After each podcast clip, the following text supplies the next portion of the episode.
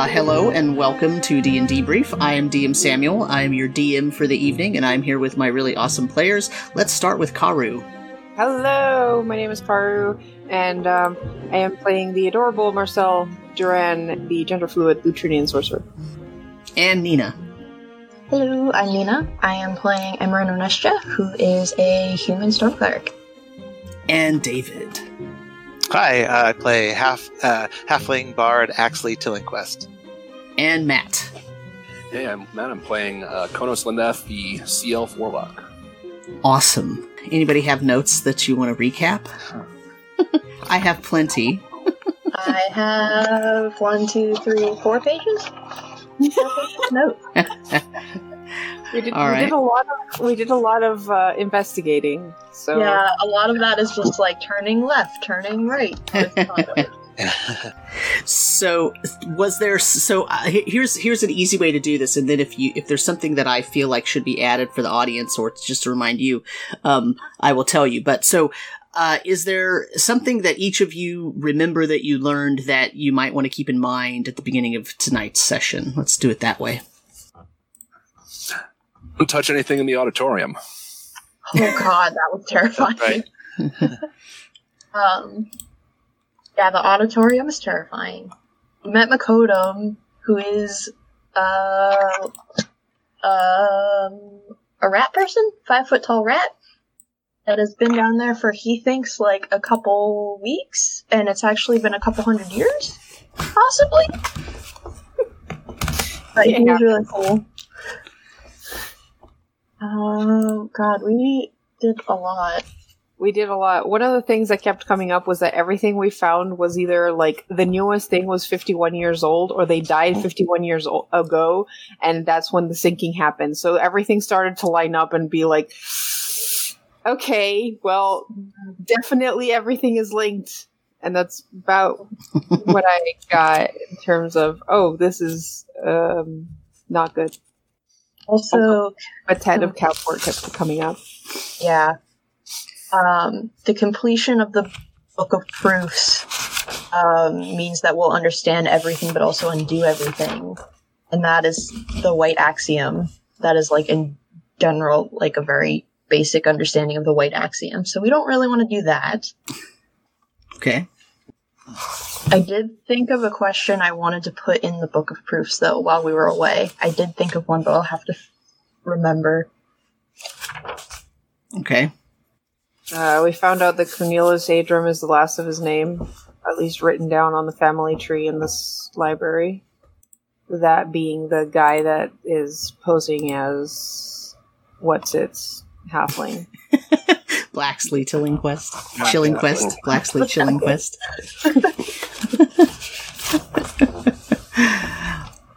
okay. Anything else? We found out that uh, how demons are able to transition and the whole thing of only one demon having gone from like really low to high, and that was the one that we had come across. Okay.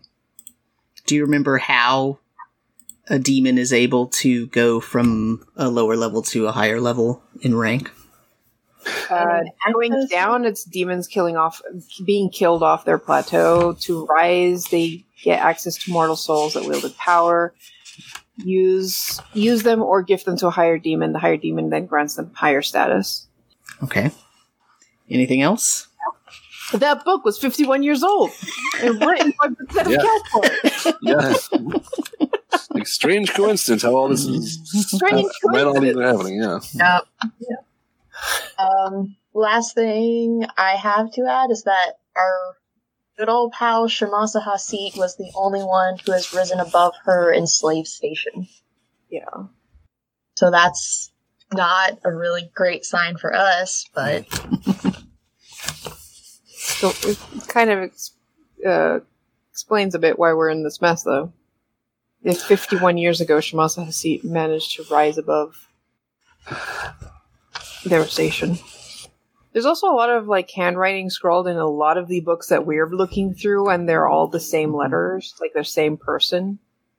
I don't think we've caught on as to who this person is. We had a few guesses, mainly at um, especially since one of them was was it written by Laralac? Did it have Laralac's name on it? What was it?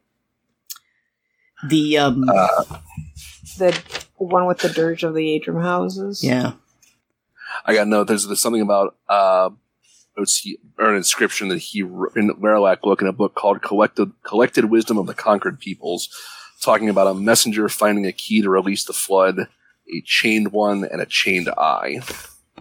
Release the flood. I don't remember that. Wow. that's uh, his interpretation. I think. Uh, Um, There was something on uh, Allegre Hammond, who I guess is the head of the seminary of Saint Abdar, which we were thinking about maybe going there at some point, but we don't know where it is. Yeah, so um let me see if I can fill in uh, some holes. So you did find the auditorium with the skeletons in it.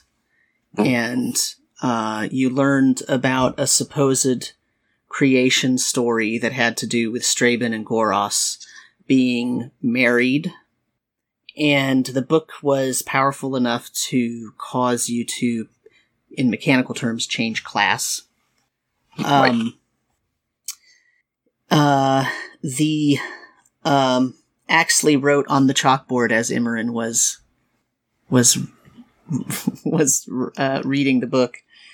Axley wrote, "A lack of common sense will get grass kicked." yeah, that's Hmm, right. That's what that was. A lecture in ten parts by Axley Chillingquist. um, and then you quickly left the auditorium after he wrote that. um, you traveled for a very long time, finding that this place is absolutely enormous, and then you found the door to what's termed the maze, and that's when the door opened, and you met Makodum Flask Sword, which is the rat person that Imran's talking about. Yeah, it's pretty clear that he's pretty ancient and doesn't really know how long he's been there. But there's also no indication that anything he's said to you is a lie or an untruth on purpose. And he told you that uh, a far plateau is one that's not easy to get to, and a near plateau is one that's easy to get to. That dumping a plateau into another plateau doesn't sound like something a mortal could actually accomplish, and that if you want to undo that, you would have to reverse the pull of the one plateau through the rift back into its initial plateau. Shamasa Hasit was an imprisoned, enslaved, trapped demon. Then he took Marcel to the Reaches and found a book about Shamasa Hasit. Um, I've got a note that somewhere in the mazes there's a teleportation circle that supposedly goes to the blue, Mhm. connects to the blue plateau. yes, he did say that. He said it's in the Reaches, not in the maze. If I recall correctly, it's probably in my notes somewhere. But he also he did talk about the White Axiom. Imran mentioned that. Um, he said if the Book of Proofs was in the library, it would probably be placed in the Spire Room, which is a place you had not heard of before. Oh, I was wrong. He did say there was a teleportation circle in the maze, not the reaches. Um, and then the the last thing that we did was yeah. So, uh, Imran looked up Allegre Hammond. Tavros gave a book, gave the book to Marcel, the collected wisdom of the conquered peoples. That was by Batet of Calport. That's what had the inscription in it. And the inscription was the dirge, and then there's also some uh, other writing on it. So the black writing on on the page is the dirge, and then it's written, you know, um, it's, it says the dirge of the House of Adram, and then down here, you know, in the lower left corner, there is uh, some scribbling notes in a different hand, and then at the bottom of this, it said "Hail Laralac," written in blood. That was on the cover page of this book, The Collected Wisdom of the Conquered Peoples by Batet it's a book of poetry by Batet of Calport. Um, then everyone spent two or three hours looking up a particular topic. Uh, Imran looked up Allegre Hammond, found out that he's the head of the seminary of St. Abdar, but he was very prolific. There's four shelves worth of books just by him or about him. He's apparently well known and apparently still alive. However, every bit of his writings, because part of them are shelved chronologically, it all stops a year before the sinking. Um, Konos looked up the House of Adram, and that was in the maze, but it was in the merchant section of the maze, not the arcane section, because remember everything's by topic, not the arcane section. There were two shelves of books about the House of Adram, but most of them were basically recordings of imports and exports and money. But there were lots of there were lots of notations about all the good works they did with all the money that they had. Um, they did a, they founded a lot of the different parts of Calport and some other cities. Then there was a bunch of family lineage info, and that's when you learned that Cornelius Adram is the last known, that last recorded person in that family lineage. Um, Axley went and looked up uh, information about Tefadus, found about four shelves worth of books, and sort of like Allegra Hammond, there's a lot there about what he knows and what he did, except most of the books that are in this section were written as recipes of the process of learning and using magic and arcane energy, which is what Tefadus was interested in. And so most of the published works that are in this library are things where he was showing how he went through and learned how to wield this arcane energy and use that magic to accomplish something, which means that most of the books are very mundane and just kind of, well, I tried this and that didn't work. And then here's what I tried and that didn't work. And then here's what, but you know, like 12 pages of here's how I tried it. Very detailed and all that stuff. So, um, that didn't really provide any very much information at all, other than that he apparently is a real person or was a real person. And then meanwhile, Makodum and Marcel went to the Reaches, so you split the party, and looked up Shamasa Hasit, and um, that's when you found out all the things about Shamasa Hasit. The interesting thing was that the, the book that talks about Shamasa Hasit herself and the ri- her rise through the ranks to power in the world of demons was written by Batet and is 51 years old. So and because of like, there's a very specific lack of any kind of mention of Laralac, right? Didn't we kind of start to assume that Laralac is an identity of someone, like uh, some, like prior to the sinking? Yeah, what happened right at the beginning of when you went into the um, library was you were trying to figure out how the library works, and you were looking at the catalog, and Marcel said, "You know, I can't see. I want to you know, I want to take the book off of the off of the podium so I could see it. I wish I had a stool or something because the book wouldn't come off the podium. And then a stool appeared, and then you rang the bell. Konos rang the bell, and then the caterer appeared and asked you what you wanted to eat and drink, right? And basically said, "Well, if you need Tavros, just call Tavros." And so you called Tavros, and Tavros told you the directions on how to get down to the maze to find the arcane section. And then also right before Tavros left again, Marcel said, well, can you find out if, is there anything in this library that has, says anything about Laralac? And Tavros said, I'll have, I'll, I have to find out. I can look. And so Marcel said, yes, please look. And he said, okay, we'll do whatever you're going to do. I'll find you when I, when I have information. And as, after you got done talking to Makodum and you started milling about the arcane section of the maze, Tavros appeared and said, well, here's the only thing in this entire library and in this area that has any mention of Laralac at all. And it was the book of poetry, The Conquered Peoples, that book. And it was and, only a notation in the front. And it's only the notation in the front that's written in blood. Yeah. Which is, which in and of itself, that entire absence of information on an individual in the greatest library, that says something very specific. That says it's very intentional that that there's nothing on this individual, right? Existence in history. Right. Yeah, sure. I mean, you can come to that conclusion very easily, yes. Because everything else, you know, other top, I mean, like even the merchant houses, like there's a book on every single merchant house that ever, every store that ever existed in Calport, as far as you can tell, has at least a book that talks about it. Mm-hmm. And here's this Laralac person, and the only mention of it is written in blood on the front page of this book. That's not even part of the book. It's his somebody scribbled like poem. They yeah. scribbled the dirge in there. Yeah. Which to me raises my suspicion that that Laralac is a created persona, and it and so it could be anyone, and and so now we need to start really looking at clues to see who it's likely is the individual who became Laralac, right? That that executed that that plan of My my suggestion was that Laralac was a taken name that he changed to, so he may have been going by another name before he took the name of Laralac, and that's why there's no like that was his decision of I'm doing this. That's why there's only one book that has his name on it, and then he like basically disappeared from history. Well, uh, I would say we. I had that one kind of at post show revelation uh, after we went off the air last time. I, I would agree with Konos would agree with actually that. Uh, I know this is where like sounding like you know he's either it's a pseudonym and it's one that's extremely recent based on the utter lack of information we're finding in a place that has tons and tons of information on all sorts of historical people and places and whatnot. Yeah, I mean, 51 he's years ago, right? Yeah, I mean, that's nothing in the span of history. That's blink, blink of an eye. Yeah. yeah, especially with, with the chaos that this world has gone through in that time.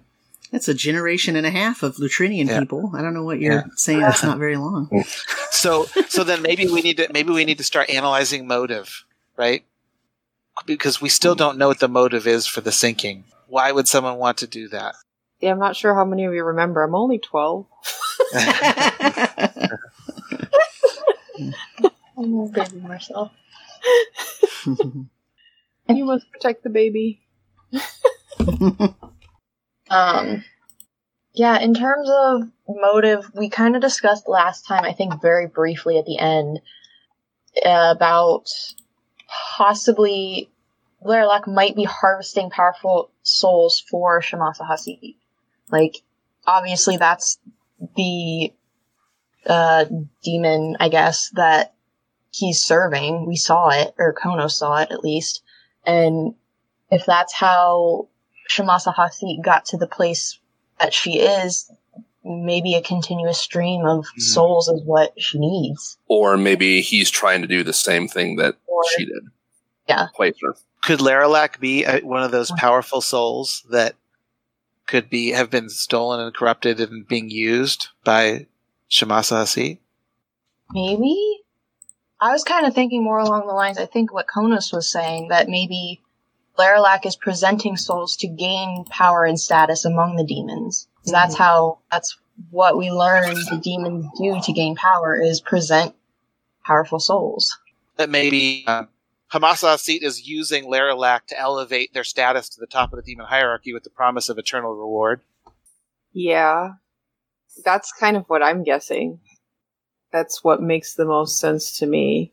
And if Laralac has, you know, a pipeline into, you know, this soul spire, gives him, you know, all the access to souls he needs. If it's, you know, if that works the way we Hmm. kind of think it does. Yeah. So what is with this army of undead sea creatures? Where does that fit? It's the question. I mean, if, I mean, if it's like, yeah, yeah, like all he has to do is really think about it. He just all he has to do is just wait long enough, and eventually everyone dies, and he can just you know pick out the souls he wants as they filter through. He's just getting impatient and wants to speed up the process, I guess. or maybe he has other ideas. I don't know. I just I have that like nagging. I think it was my mom that said it that Laralac was trying to imprison Goras. Like that has been in the back of my mind this entire time, honestly. Like what? So Makodum was saying probably would take more than a mortal to be able to pull the blue plateau through the common plateau. If that's what we're assuming is happening. Hmm. And if they're using Goras as a power source, like the last time I t- communed with Goras, I've never really communed with Goras before, but she used like voices of people that I've heard. Mm. And I almost feel like that means she's not powerful enough to like talk to me directly.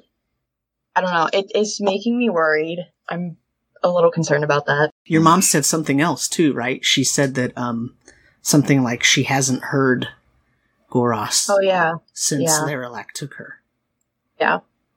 And she's afraid she lost faith, and that's so.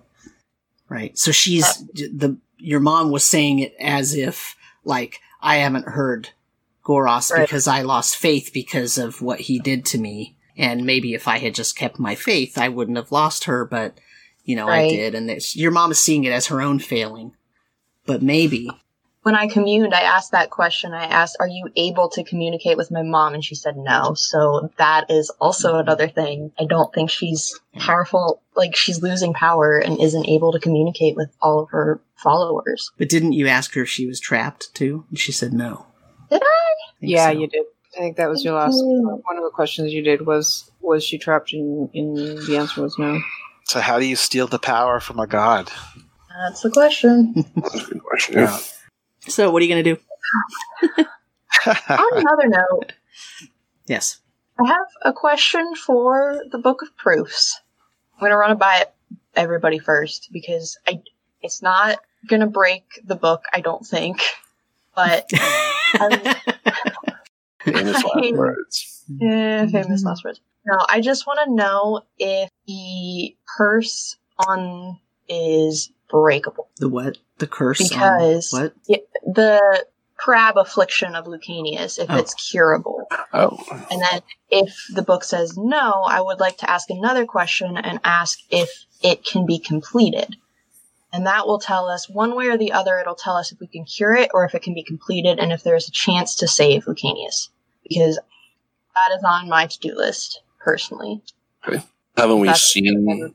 Wait, we're in the biggest library in this planet. Um, do we want to figure out if there's like any kind of uh, content in here that speaks of such a curse?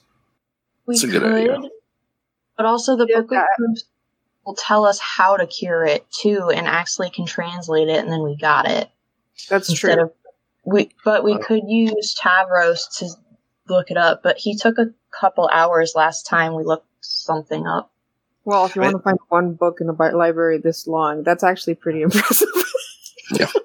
that's fair that's fair I mean, it In a takes us a while to decipher the. the i proof. know But we I mean, we're not even through the other one, which is a pretty im- yeah, more important. right Um, In, in a way, we kind of don't we kind of know the answer because you know basically what you what what you did with the blue goblins as far as the restorations and the re- remove cursing. because yeah it was successful, right? One was broken. well yes but they weren't like showing like they weren't being transformed they were just sick the ones that were starting to transform into crabs i tried to remove the curse they just died Well, then, And- and the the ones that um that it cured were goblins, right? yeah And Yeah. they turned back into their natural form and w- expressed utter shock at where and when they were, right? So let me remi- let me let me recall for you something that maybe you didn't catch uh when we had it, but Makodum, when you were talking to Makodum about the Book of Proofs, he said he's heard of the Book of Proofs and he knows all about it, basically. He knows that it can tell the future and the past. He said it is a book of time and that you can use it as much as you want as long as you don't break the white axiom. And that's when you started asking Yeah. all about the white axiom. but you skipped over the fact that he said it can tell the past and the future and it's a book of time. Because remember, in this setting, time is like a god. It it is a. it- it's not. Um, it's the reason why Bolam, for example, doesn't always know what time he's in because time is not a linear trajectory for all things in this universe.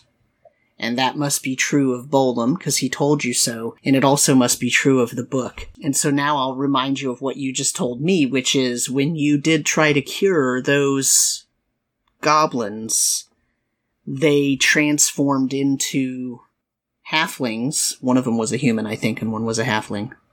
Or two were halflings and one was. Anyway, those people were not from your time period. There are several centuries off. Right.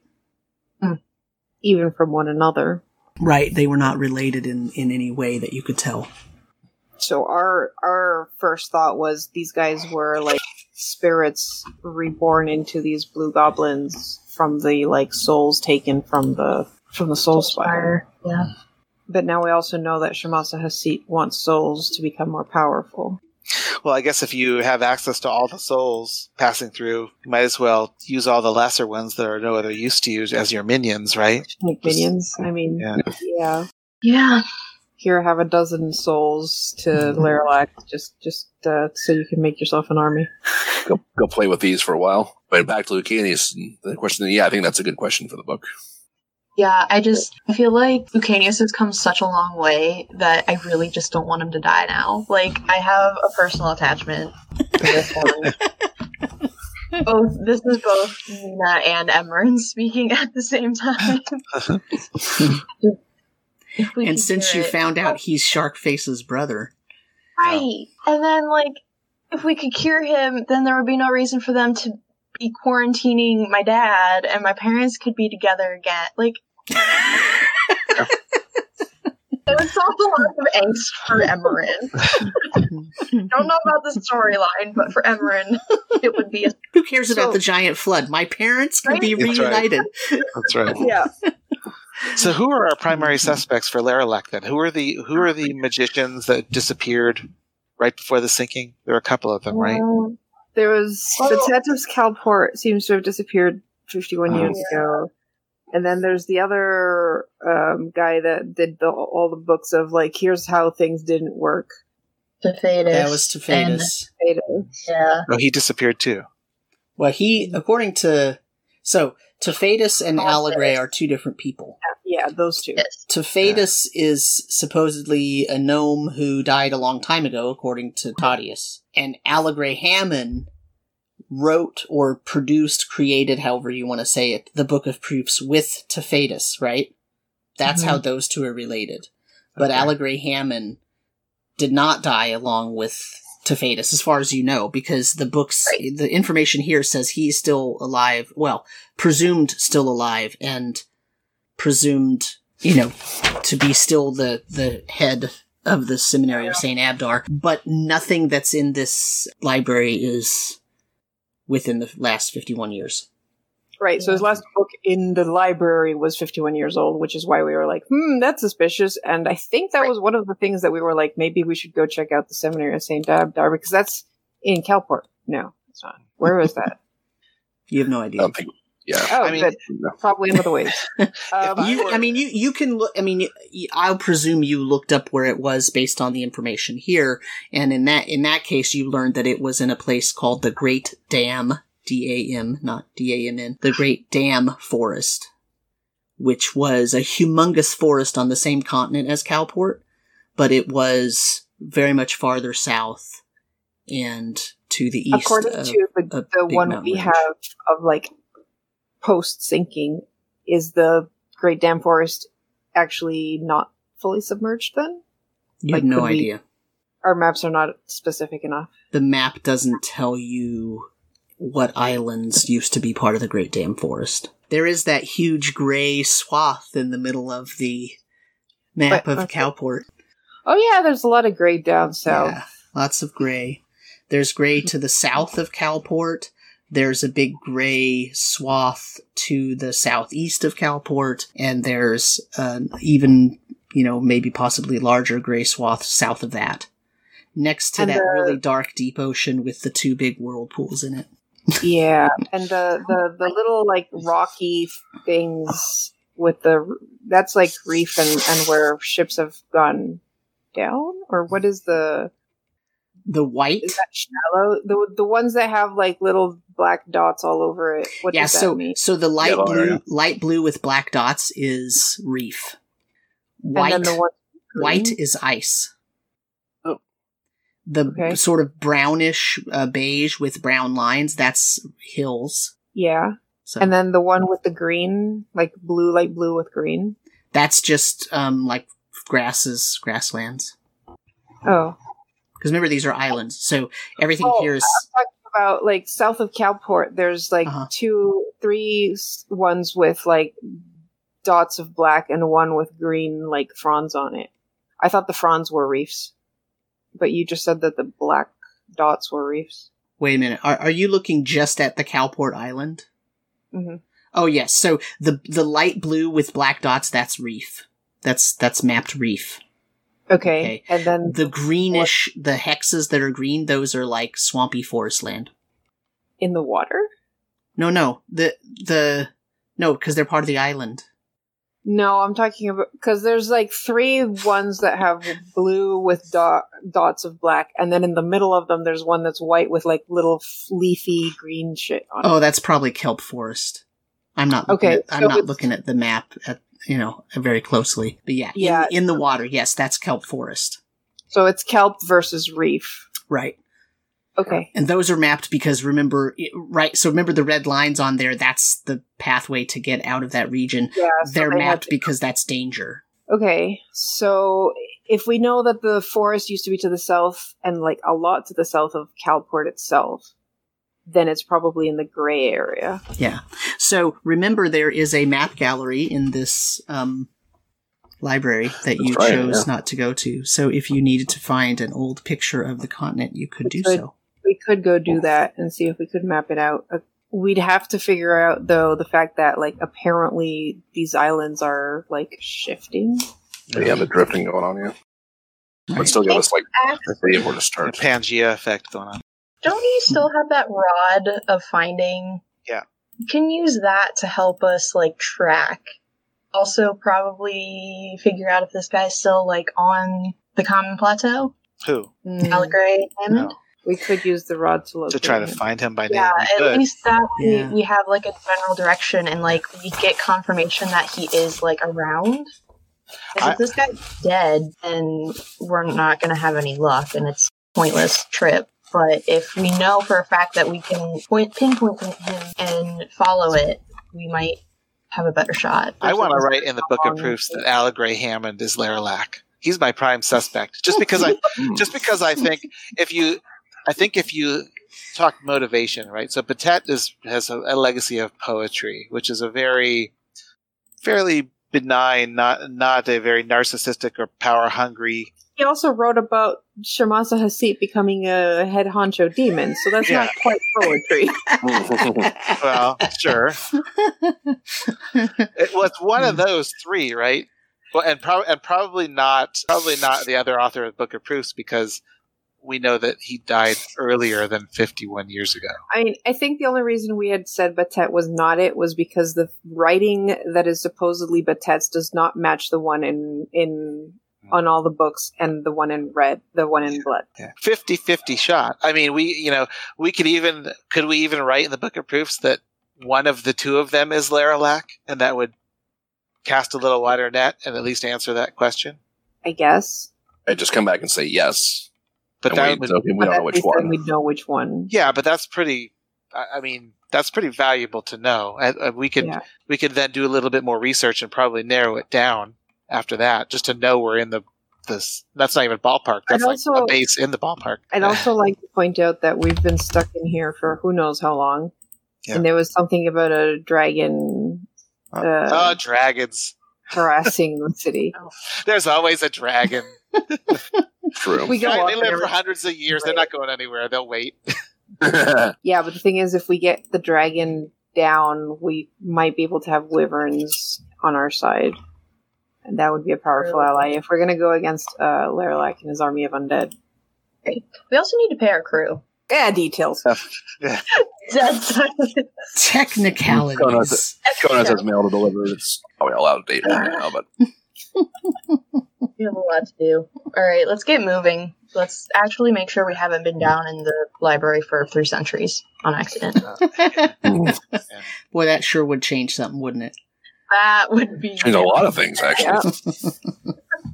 I mean, we're lacking information. That's the that is the number one deficit. That's that is hindering our um, figuring out our next move. I feel like the kind of information we're finding in this library is more questions. Yeah, that's that's how I feel. Or it's cool knowledge, but how actionable is it? How much is it really helpful? Yeah. helpful, help us? Well, that's why you got to keep filling in gaps until you get the picture. You start to see the picture. I do think finding some maps of what uh, Calport and the continent where Calport used to be to compare to our maps might be useful. Yeah, Um, I Yeah. think so. For If we want to put a question in the book of proofs, we should probably make a decision and do that now so that we get it earlier. However, if we do that, it deletes everything that we have right now from the oh, last question. Yeah. And I don't know if we finished Transcribing it? I I transcribing it. Yeah. I think you spent some time doing that last session, transcribing the book of proofs. But I don't know if you finished. So until that's finished, I don't. Yeah, how much does anybody know how much longer we have in terms of transcribing? I hope I, Sam I lost track of that. uh, wasn't it that um, we thought it would take like 24 hours of constant work and you've been breaking But it up? yeah, Yeah. Yeah, Axley and I had both worked on it in the During Haka village yeah. Mhm. for quite a while, if I remember right. Right. I thought I had finished transcribing it. I thought I was in the process of trying to decipher it. Y- yes, that's what I meant. Yeah. Y- you've Oh, already, okay. yeah, Oh, you've I already transcribed. can close the book and no problems. Okay. Yeah. Okay. That's right. Right. Yeah. That's what I, like Yeah, so I you- wasn't sure. Yeah, you can actually ask it another question if you'd like. Okay, so then let's ask it another question. Who, I don't know. Do you you did do- you bring the book of proofs with you, or did you leave it? Um, I'm sure we did. I think. Yeah, I I think think we Axley brought it. had. I think you you also brought all the other books from the temple, the, Yes. pa- pal- Yeah. the Yeah, Palace of Mud. books. Yeah. Okay. I mean, I my question, but what else does everybody else think? Because if we know who Laralac is, then we can focus our study on that individual, right? To Okay, but here's the thing: we studied everything there was in this library about Allegra Hammond, and um, oh, we, we Yeah. did? we did. We looked at every single book that, had, like, so what else are we going to get from him? Right. Like, we already got went through the whole collection, so Trust me, it's boring. so I'm not sure what else. Like, if we knew that it was him, and apparently so far we don't have any links to that. Well, so Um, and and to be clear, right, we're talking about four shelves of books, right? So Like, like, we haven't read them, right, you spent like two to three hours paging through them just looking for so yeah you have not you haven't read them but you also didn't find anything that jumped out as oh hey here's something we should you know i should i should look at this particular volume more closely but the things that you took note of is basically what we talked about Yeah. Yeah, we didn't read everything, but we definitely flipped through everything and no no more bloody signs and no more right. And so, well, so I, the reason I'm saying that is if you do have a specific question that you want to look for the answer to, you can do that. But remember, when you were looking at these books, it was sort of just, well, I just want to know about this person. So you didn't actually go in with a specific question. So if you have a specific question, you can spend more time with these shelves and with these books to try to find the answer to that without asking the book of proofs. Okay. Then the question about the Vern's question about removing the curse would be probably the better one for the book of proofs then. Did we also look through Batet's book collection or just we have. Allegra Hammond? I don't know if we looked for Batet specifically. We found stuff by him, but I don't know if we said, "Hey, find us stuff about about this guy." I, I find it interesting that the two books we've managed to find were not us going, hey, we want to learn about Batet. It was, hey, we want to learn about these two specific things that have to do with the sinking, and they were both written by Batet. Hmm. So maybe the person we should be looking more information about now is Batet of Calport, because I don't think he was just a simple poem maker. I would agree with that. So why don't we divide and conquer? What if a couple Famous of us? words. We need to find the maps. We need to find out Yeah, more about yeah. Batet. What else do we need? Kind of want to find out more about like the Blue Plateau and the Threefold Lake and the Soul Spire. Soul Spire. I might take a It's a stroll. lot. Okay, so are you gonna you're gonna split up the party and go looking around the library? I think Is so. that what I'm hearing? One more time, Okay. and then we should probably leave because we have spent so much time here. Yeah, I know, we could obviously easily get stuck here forever. I know. Yeah. That's what I'm worried about. So I think I don't mind looking up Batet and seeing what uh, what other interesting things he might have written, considering two of his books seems to have been important. Um, Mhm. Okay. So Who else Marcel's is- Marcel's gonna look up Batet. who else has navigator's tools? Uh, I do. Okay, do you want to look for the map stuff? Yeah, I can. Go, I I can go back and take care of that. It'll it'll be better if someone who knows about maps is looking. For- Yeah, I'll I'll handle that. okay, Okay. so then we can have So- actually maybe look for the Col- Blue Plateau information. Wait, so Konos, you're gonna go try to find maps? Yeah, I'll you, I'll make my way back to the back to the map gallery and yeah, trying to look on you know some more about uh, So- you know maps. That takes you out of the lower part of the library, so you'll be leaving the mazes and the reaches. Yeah, does anybody want to come with me for this or? Uh, well, the other thing we have to find out is more information about the Blue Plateau, right? And the Soul Spire. Is that in the Reaches or is that up? So, I mean, plateau and plateau topography is in various Stack. different. Yeah, you're either The in the stacks, OP and in, or in the planetarium. Also, And- there's flora and fauna regarding the plateaus. Yeah, Those are mostly places. stacks, but also pens. Yeah. Oh god, pens for fauna. That's do they actually have like Right. creatures there? Didn't we, didn't we pass by something? Yeah. No, I thought. Pass Uh, some like actually, instead of topography and all that, you might want to go to well, it doesn't say plateau, but it says history far near. What does doesn't far near refer to the plateaus that are far near? Far near history refers to recent history and ancient history. Okay. Never mind Okay. then. There is no plateau history. Correct. That's useless. Let's just go into the fictional history section. That's probably going to be more interesting than anything else. Funny you should say that because uh, that's where you're going to find Batet's works. Oh God, of course, because he's a f- bard. Um, wait, does that mean that if I'm looking for Batet stuff, I'm also going to be out of the reaches? It depends on ha- what you want to search for. Do you want to search for the things he wrote or things about him? both. Actually, I'm probably more interested in seeing what he wrote. Okay, then that will take you out the of. two books, the two books that we've spotted that were f- by were by Batet, Mhm. and they had interesting content. So I'm kind of curious if he already wrote two books that had information that was relevant to us. What else did he write? Basically, Yeah. So the majority of his collections are in the fictional history section. fascinating. Wonder how fictional they really are. Uh, so I'll be heading to the stacks. Yeah, so you so you'll be going out of the maze as well. Um so Konos, you're gonna go to the map room. What about Imran and Axley? I think I'm just going to continue to study the, the proof and Okay. try to make some progress. Are you gonna do it in the maze? Might as well. It's a nice, quiet place. The rest of the library, who knows what you'll find up there? So am I writing in the book? Yeah, are we are we leaving a question for the book to work on? I think we should. We might as well. We have it. And this, and this is going to be take some more time. So Mhm. All right. So just write Well, it in so- and leave it with yeah. while it works it out. Writing in the book only takes a few minutes, however long it takes you to write. Right. Yeah, we just want to do that Yeah. before we Mhm. go. About. Right. Right. And then, then what are you gonna do? Imran specifically.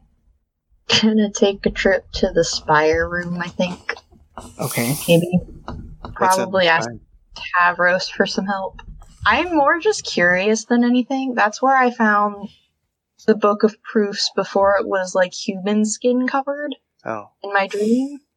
Like when I first when we first like took off for Calport and I I don't know, I just kind of am curious to see what's up there. Remember Tadius had said when he last saw it, it was a beautiful blue with Yeah. silver foil stamping on the cover and all that, and he thought it was pretty disgusting that you covered it with the skin. Yeah. So I'm curious. I'm gonna go up there if that's okay with everybody else. It might take me a hot second. So I, I have a question to ask everybody, and I want mm-hmm. you to think about this question really hard. Boy. Do you really want to split up into four separate parties? Because that's what you're doing. Because every you're looking in completely different places for everything you want to find out. hmm So while there's a, the benefit of it would take you less time, and presuming there's no danger, you'll only you can all come back together in two or three hours, and you'll have all kinds of extra information. But the reason you were able to do that last time is you were all in the same basic place. You were in the maze, except Marcel Mhm. went to the Reaches, which was far away, but you had Makodum, who you apparently trust. But sending Konos back to the map repository, Axley stays down in the maze. Marcel goes to find the fictional history, and Imran going to find the spire room is like going to the four corners here. Yeah, we're like miles apart from each other. I have a Yeah. I have a sneaking suspicion that we might find some resistance in the spire room. So I I know that because I'm the DM, you're like, oh, I, it's going to be dangerous, but, but I'm only asking because these things that you're doing are going to take you different amounts of time. Yeah. Mhm. So, and it might be dangerous. I'm not saying it's not, but I'm not saying it is. I'm not, I'm not trying to hint that you're all going to get ambushed and die. Okay, that's not what I'm saying. But like, as four people that have been doing this together for now months, do you really want to Yeah. leave each other? I mean, Especially thing is- because Good point. Makodum is like ancient and he's been in the maze. You're going to leave Axley down in the maze by himself, and you're all going to leave. Fair point. We don't know, like some of these other areas. We do we really even know where some of these other areas are? Um, Not yet. Well, the thing is, we don't really need to be in the maze, and if Axley's just going to be working on his stuff, he might as well go with one of us to wherever we're looking for things, and he can work on his proof there. Like, he doesn't need to stay down in the maze. Yeah, you can accompany and then sit and do your work. Okay, all right. I'll go to the spire room then. That sounds interesting. Oh, that might not be a good. I I think- I'm backing off of that one real hard. I think, I think maybe the better idea is to pick a place that we all go, all four of us go to at once, then move on to the next place. What if we do two and two? What if Konos and I go to the map room and Marcel and Axley go and search for the Tet stuff? The Tet stuff. Okay. We should do that. Okay, that's a I little feel like better. that's safe because we saw the map room on the way here, so we at least know where that. And then Ax, I maybe I should go with Marcel because we don't know where that is, and I have ascending spell that I can talk with you guys, so I can tell you where we're at. Okay. And if nothing else, if something goes wrong and we run into a crazy room with a bunch of loose animals in it, we can call you guys and maybe not be completely helpless. But uh, Okay. Marcel has the sending too, right? So the two people that no, I can have message, oh message. Yeah. but message is only 120 feet, and this place is Oh. huge. Yeah. Sending is however, literally Yeah. whatever. So I mean, the Uh, map map area shouldn't be dangerous. yeah, You know, we know where the, we know where that is. Sure. Yeah, I think it's the, I think it's the closest one to us. So. and there's got to there's there's probably places to study in every single place in this library, so oh, sure. Axley can do his stuff wherever. So he can go with Konos and look at while Konos is looking at the maps. You work on the proof. All right. And then, do you mind if I write in a book and send that with you and just carry it open for however long it takes? We might want to all go to the maps. You can write down the thing there, so we can keep the book open, and then we'll go on ahead. That sounds fine. Yeah, that's Okay. fine. So our plan is all four of us are going to the where the maps are. Okay. Uh, we write in the book of proofs, and then um, Imran and Marcel will head to the stacks to look up the books by Batet. okay. Sounds like a plan. To be fair, it'll be quicker if there's two of us reading the books. Do you want me to go with you? Do you want to help us save the world? Or at least not be stuck down here anymore. Well, I wasn't stuck, but Fresh air might do you good. sure, sure, that sounds good. Let's just get this door open. And he waves his hand, and all the locks start unlocking. And then he goes to pull the door open. And once again, it takes what seems like forever for him to pull this four foot thick door out of its frame. But he does so. All right then. After you. Pile out into the hallway. So you're gonna go to the map room? Yep. Okay. Tell me where you're going. Haru, now's your time. oh, I only started mapping the things we had passed when we got to the auditorium. But we have to go north, north all the way till we see some maps, I guess. Um, Yeah, I think it's fair. pretty much. Because we got to the maze, past the door of the the entrance to the maze is just it was kind of like a cave, wasn't it? It Snaked up and down and sideways, and then we got to the stairs that went up to the auditorium, and then Right. past the auditorium. Well, there was a there was a T or a cross intersection near the maze door. So there was a door to the left and a door to the right, or stairs and then a door. Yeah, stairs to the left, door to the right. But we were looking for the maps that were upstairs, right?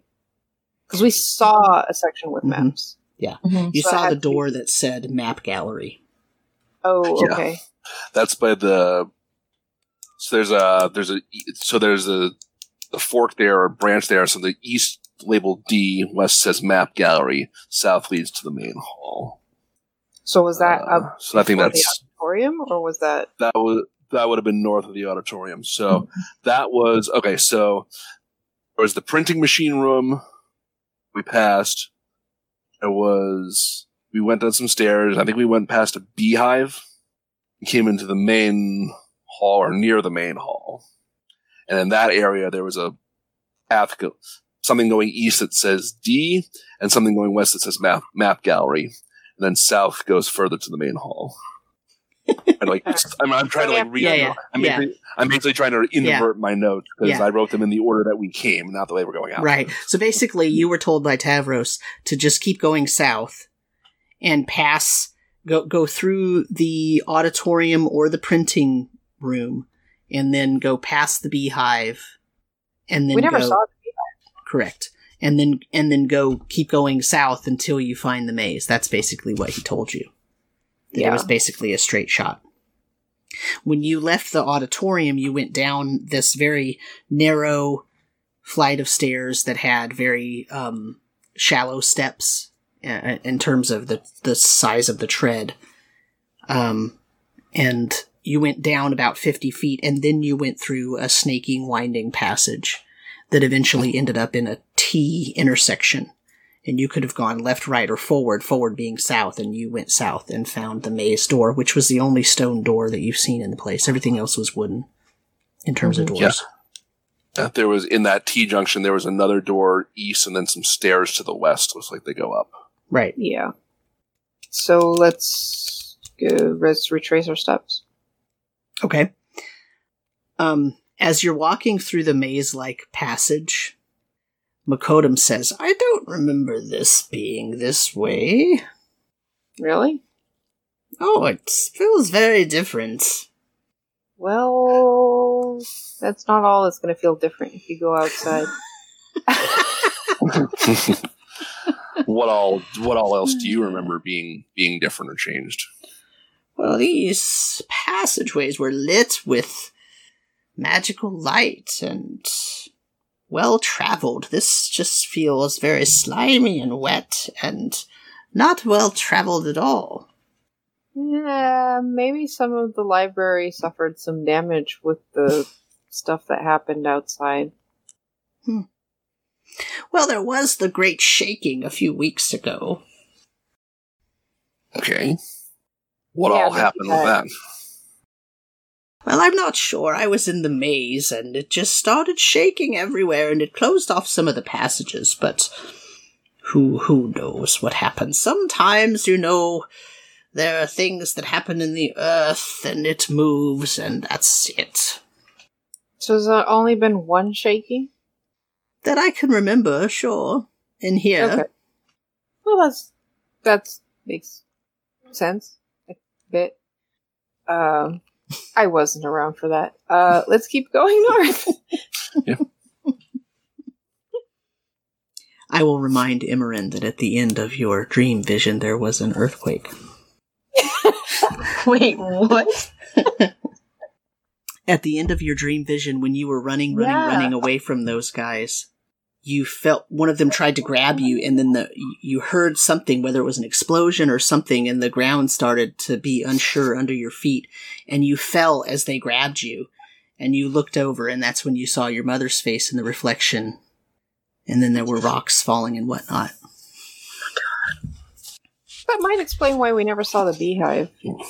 I was gonna say, did any of the did they like you know if the passages got opened back up or did they just stay closed? no i mean passages in the maze some of them got blocked off i haven't been out of here for a long time Mm. So you aren't able to access a couple of passages in the maze. Yeah, it's nowhere I wanted to go to anyway. Oh, so we might be missing information. okay. We didn't Um, run into any of the blocked off passages when looking for things, so we found all the Let me information we were looking for. It's not like we went looking for Hammond's books and half of them were buried behind rubble. Tavros did go looking for Laralac's books, though, and only came back with one. True. Though I suspect he can go through anything. Yeah. what is Tavros, honestly? Spirit of the library. Um, So boy. he's the curator. well, yeah. That's why he knows where everything is. He put it there. He Yeah, did how- the organization. How old is Tavros? Do you know, Makoto? As old as the library itself. Interesting. Definitely a ghost. And you saw him like appear and disappear. You think he's listening right now? Probably. Okay. He's always listening in case you call him. Yeah. Especially when you mention his name, then he perks up. I was gonna say, do you think we could get a conversation out of him, or is he just gonna like what? Uh, He knows everything about the library. He knew Therondimus. Dare I ask who that is? Yeah, this is this is the library of Therondimus. Therondimus Yeah. founded Oh, the library. It was Therondimus's idea to have an actual library that's open to everyone. Remember, that's not Mm-hmm. that's That's not not how how- libraries actually were. They were still only open to powerful, rich, learned people. But this one, in its heyday, was open to everyone. It's But not now now, as you found out, but but but you know, Makodum doesn't know that, right? Yeah. Alright. Alright, well, let's get to the map room first. Yeah. Stay on task. Keep going north past the auditorium. Has anything changed in the auditorium since we left? So you go up the stairs and you go into the auditorium, and um, the skeletons in the cases are just sort of hanging there until Imran comes into the room, Oh no! and then they stand up at attention again. Power walking, keeping my head down, just no, we're not, no. I don't do undead things, guys. I'm a cleric. I just watch what Makoto thinks of it. uh, he's just sort of shambling along. He doesn't really. He's like, oh. mm." He sort of nods to them all. He's using a cane, you know. He's. mhm.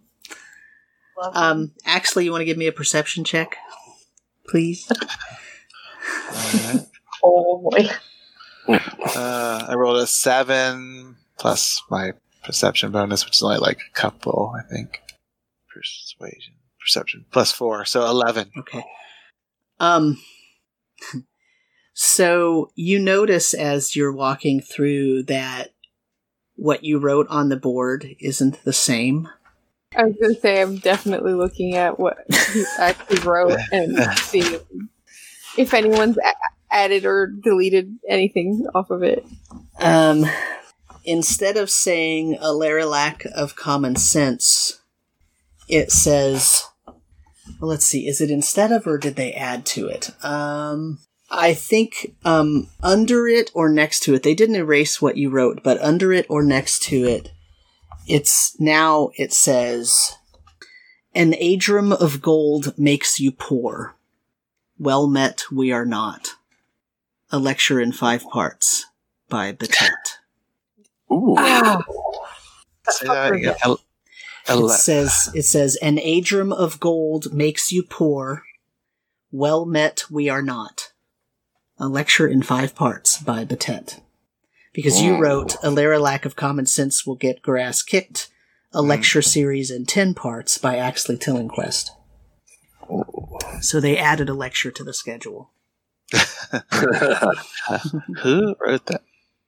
apparently Batet. Apparently, Batet. It's not signed by Batet, is it? It just Mm-hmm. says a says- lecture in five parts by Batet.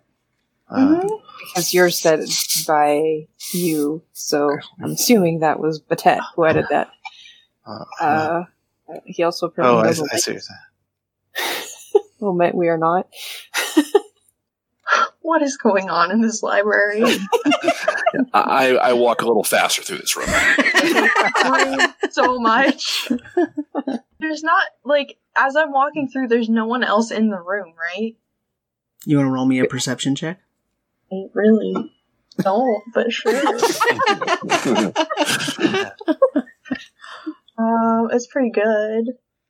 19. Um, you don't see anybody else, but you notice that one of the skeletons has a piece of chalk in its hand. No! Oh. No! Do you tell anyone about this? I feel like screaming and pointing at it. Some cleric you are. you you're screaming and pointing. Did you did you really I scream mean- and point? I will point and be like, um, guys, that's not normal. But not That's- you're not screaming and pointing. You're I'm just not screaming. Okay. I'm just pointing at it and alarmingly gesturing to it. when you do that, the skeleton it puts its hands up and then it looks down at the chalk and kind of puts the chalk behind its back and stands at Oh. attention. Wait, so is the skeleton Batet? Hello, skeleton. Are you No, called I- Batet? I think the skeleton just has a wry sense of humor. It's just a smart ass. Wait, okay. Oh god, now I have to talk to a skeleton. Marcel's already talking to the skeleton. Definitely asking the skeleton if they're Batet. Its jaw moves, but no sound comes out. I mean, the jaw, Wait, you know, makes oh, I a give- noise, I- but I give the skeleton a, a well met salute. Kudos to you. it, it nods its head. Oh, I can nod for that question, but I can't nod to save your you're Batet. it's it was trying to talk to you. It's in a Yeah. case too, so I know. I don't have speak with dead. I don't have it prepared today. Which Do I is a see it? bummer. Do I see any like little like handheld slates or chalkboards ha- sitting around anywhere? I have my notebook. Mm. you haven't looked in any cabinets or anything. How are the uh, skeletons kept in their like cases? Does it have like Yeah. Is it glass? They're the cases are wooden framed with glass on all sides, and there's you know little knobs. But there has to be like an en- entrance, right? well, there's a knob for you to open the f- The door. case. Mhm. Is it is the knob on the front of the case or on the back of It's the on the case? front. Um, Konos, you find uh one of the cabinets has a bunch of slates in it, a couple of things of chalk. Eh, I'll take one of the slates and say, well, this maybe maybe we can have give it this and have it communicate. If we really want to, if we really want to get answers, this might be a way to do it. Fine. I will go over to the case where the skeleton that was holding the chalk is. I will hold up the slate to it, and I'm going to offer it. It's like we hold on, like I'm going to like here you go, and I'm going to o- open the door and say, here, write your answers. As you Are open you- the door and hand it to it, it puts its arm out and says, "Thank you." So it talks. Soundproof Oh. windows. I like this. Oh, okay. Oh, okay. so, are you, but are you or were you Batet? No, of course not. But then why did you put Electron Five Parts by Batet? I am Gaston. Jesus. Gesundheit.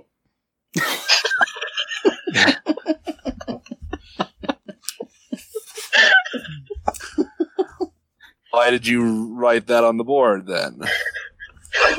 I thought it would be funny. Did you know Batet? Well, he was here once. How was that 51 years ago? Don't know. You probably don't know what time of day it is. You know how you're talking? This way? Do all the Mm, skeletons here talk? Only some of them. Oh, The others God. just move around. They're pretty boring and tired. That's fair. Oh my god, we got so sidetracked. We're waiting for him. We're waiting for him to come back. Waiting for who? Batet. Oh, The tent. The last person to read from the book. Wait, what? The book. The lecture. See? And he points tent? kind of over your head at the. At the podium. You're talking about the, podium- tent was book the last the one to read from that? Yeah. And then he got He taught transformed us. into some kind of cleric? Who? Batet. What? what about him? Be able to talk through all the laughing. What is? Well, you said that Batet He- read from that book. He book, gave us the lecture, and that's why I can still talk, I guess. oh god, that's Oh. weird. Hmm. But that book is magical and it makes you a cleric? Is that what you uh, said, um, Yep. Imran? Uh huh. Yep. It makes So- you feel like you want to be a cleric of Straben. We thought you were gonna stand up there and lecture to us again. No, thanks. Oh, thanks. You would wake up the rest of these fools so I could have someone to converse with. Thanks. So can you only talk and walk around in this room? So like if you walk away from this room, do you like turn into I dust? can't walk around. He kind of turns his head, and you could see that his neck. There's a hole through one of his vertebrae, and his oh. his whole body is hanging in the case by that. There's a hook, Is and he is try he close like enough? moves his legs to show you that he's just kicking in the air. Is so wait, how did you write the thing on the chalkboard? Oh, that's a good question. He he reaches back and he pulls the chalk out. He says, "With this." my God! Isn't the chalkboard like is the board like he close starts enough for him? writing in the air, and it appears on the chalkboard. Oh, Has magic That's chalk. cool. That's some neat. Is that the chalk or is that you? What do you mean? That you write in the where- air and it show, shows up on the chalkboard. he hands you the chalk. I try writing in the air. What do you write? um, Marcel was here. classic. You write that, and it appears on the wall, not on the chalkboard. so cool. Ah, I like this chalk. I pocket it. Hey, he says. Now, where's my fun? We're your fun, obviously. Are you going to read from the? If you if you read, give us another lecture so that we can get to the next part. So did Batet not read the whole book for you? Uh, He woke us up and then he left all of a sudden. Why did he leave? I don't know. He didn't tell us. How rude. What What was the last thing he read? I don't remember. All I know is it woke us up, and now I can talk, and none of these other people want to do anything. You wanna come with us? Are you Okay. going to unhook me? But do you you see the correlation though? The what? Laralac Laralac Animating awoke dead. his army of undead, and Batet awoke this undead person. Aren't aren't there aren't there like anti clerics, dark dark clerics that deal in death, necromancy? Possibly, but like it could. This could be the magic that they needed. Something in the back of my head like clicked, and I can't like put it together. Did Can't Batet leave in a in hurry after you guys suddenly started animating? A hurry. I mean, I don't know. I thought he was going to come back for the next lecture. We had been having lectures for three days. And and on the third day, you all came to life, and he just No, we came never to life on the first day. Oh, so you came to life, and he kept lecturing for three days, and then Two more days. com- Then he then he then he left for the day, and I thought he was going to come back, and he never came back. And then you showed up, so I thought you were going to be the replacement lecturer. It's the last thing he spoke about before he left. He doesn't remember. You'd think he'd remember giving it from the last lecture. Like, if you don't even remember the last lecture, what's the point in lecturing you if you don't remember what was lectured? Look, what do you want from me? I was here, okay? I showed up. Uh huh. Showing up is not enough. You're supposed to pay attention. You're not going to pass your test if you don't pay attention. Wait, there's a test. When? Well, what do you think? Oh, no. Lectures, you know, lecture, then you have a test to No. see if you actually retained anything. no. Is there anything in there? Or just air. He he kind of does this, and he lifts the top of his skull up, and he puts his head down. I don't know what's in there. Air. And he puts Just it as. I suspected. See, how There's can no I point in remember? lecturing to you then? It just goes in and out. Like, what's the point? I don't know.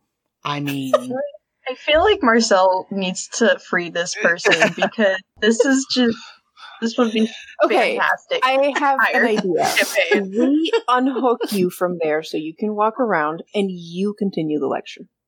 Oh wait, Ooh. we don't all want to be clerics. okay, I can do that. I think I can still read. I think that's a good idea. I'm gonna go back over to the book. Well, you can act. Uh, well, it seems like you have no issues writing, so Right. I can't take you down though, because you know I only reach your knees. You'll All right, have to. will cast Mage Hand um, and carefully unhook.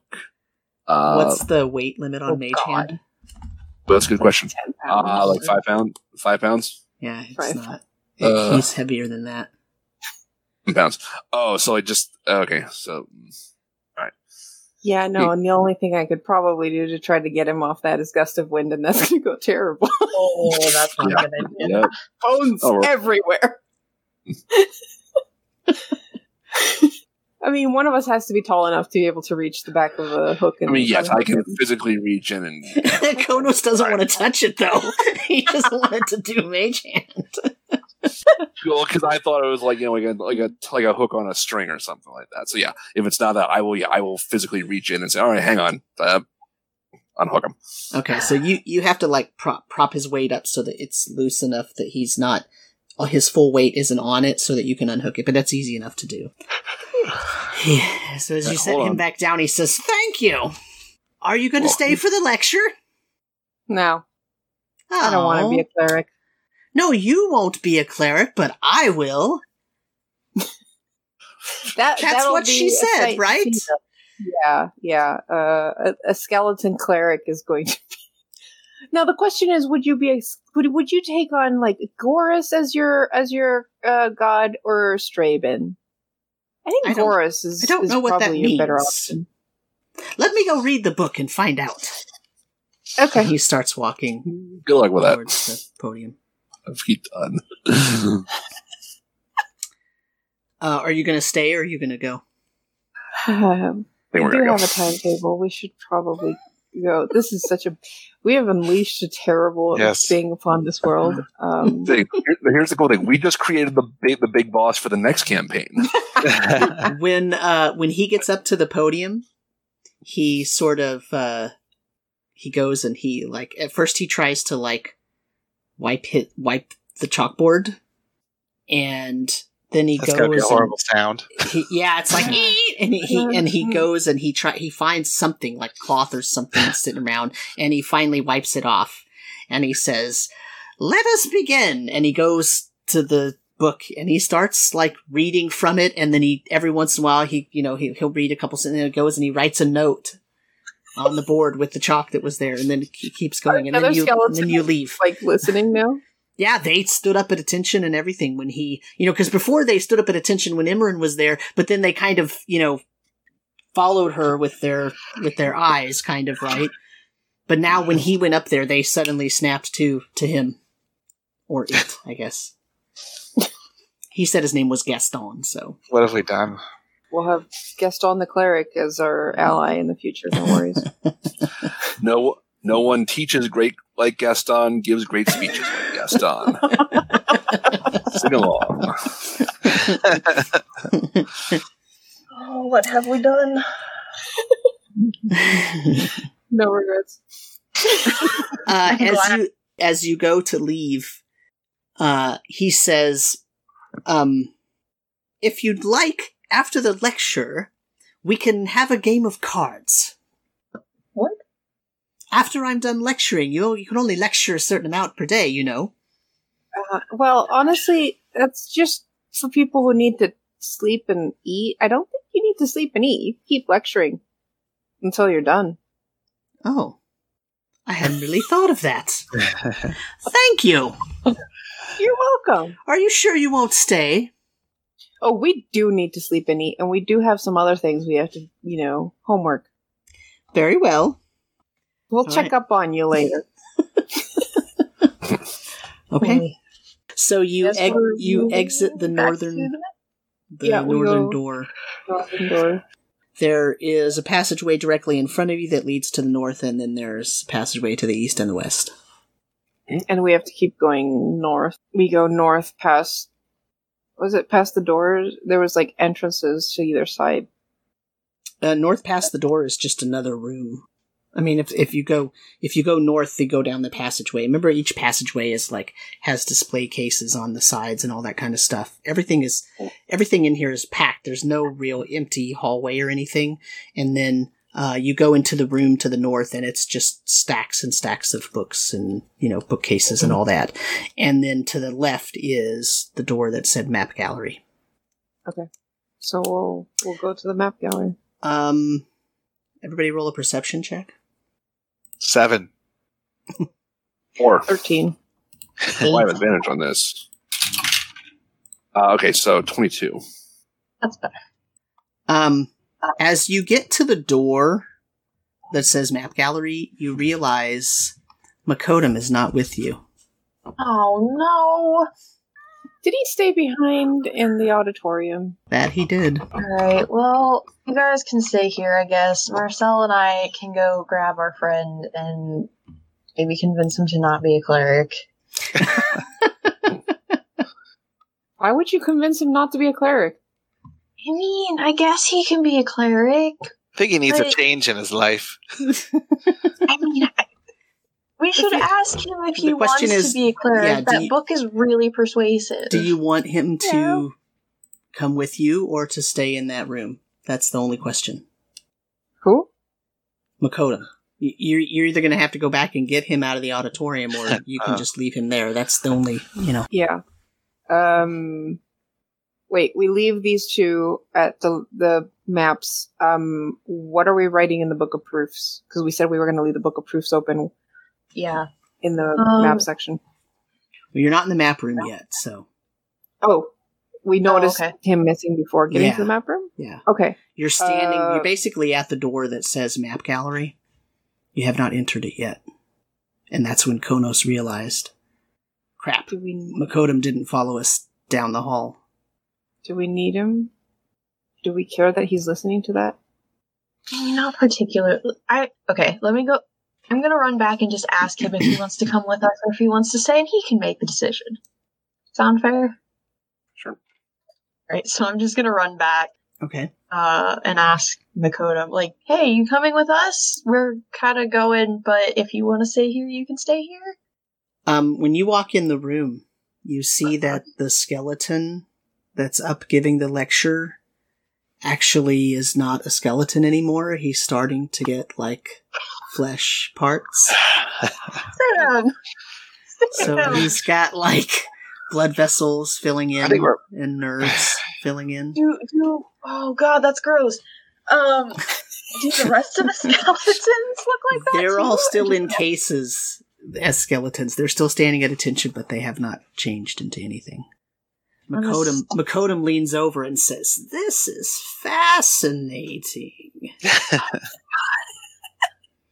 I oh my god, why? I'm gonna cast sending. I'm gonna send a message to uh Konos. Konos, we have maybe a problem. I don't really know. You, sh- you guys should just come back to the auditorium for a hot second. Okay, Okay. I will tell everybody else. Uh, guys, everyone sounds like everyone's got a situation. She wants us back there. Start heading, heading back to the auditorium. Yeah, we all head back. Right. Um, you get into the room and you see that this Gaston is up in the front and he is no longer simply a skeleton. He is starting to invest with some blood vessels and nerves, and they're growing ever so slowly. That is horrifying. That is nightmare fuel. I look disappointed. I was expecting a, a skeleton cleric, not a f- flesh and blood cleric. But the real question is, what kind of cleric will he be? What will he be? His new allegiance and motivation. He will. He's going to have to swear allegiance to a deity. He's Straven, which isn't terrible, but like, Straven or Goros, isn't it? One or the other. it was Straven. It's only Straven for you because you were already a cleric of Goros. Oh, that's might be true. Right, yeah. Yeah, that's true. I would have don't gotten know. a choice. yeah. It'd be more interesting if they became a cleric of Goros, to be fair. I mean, I'm at a loss here, y'all. Um, I'm gonna, I'm gonna interrupt the lecture for a hot second. I'm gonna go up to Gaston. Um, he says, Yes, pupil, do you have a question? A little unrelated, but did you know reading this book was gonna have this effect on? And I just gesture He kind of looks down and says, "Oh, look at that! I'm growing new." Okay, so that's a no.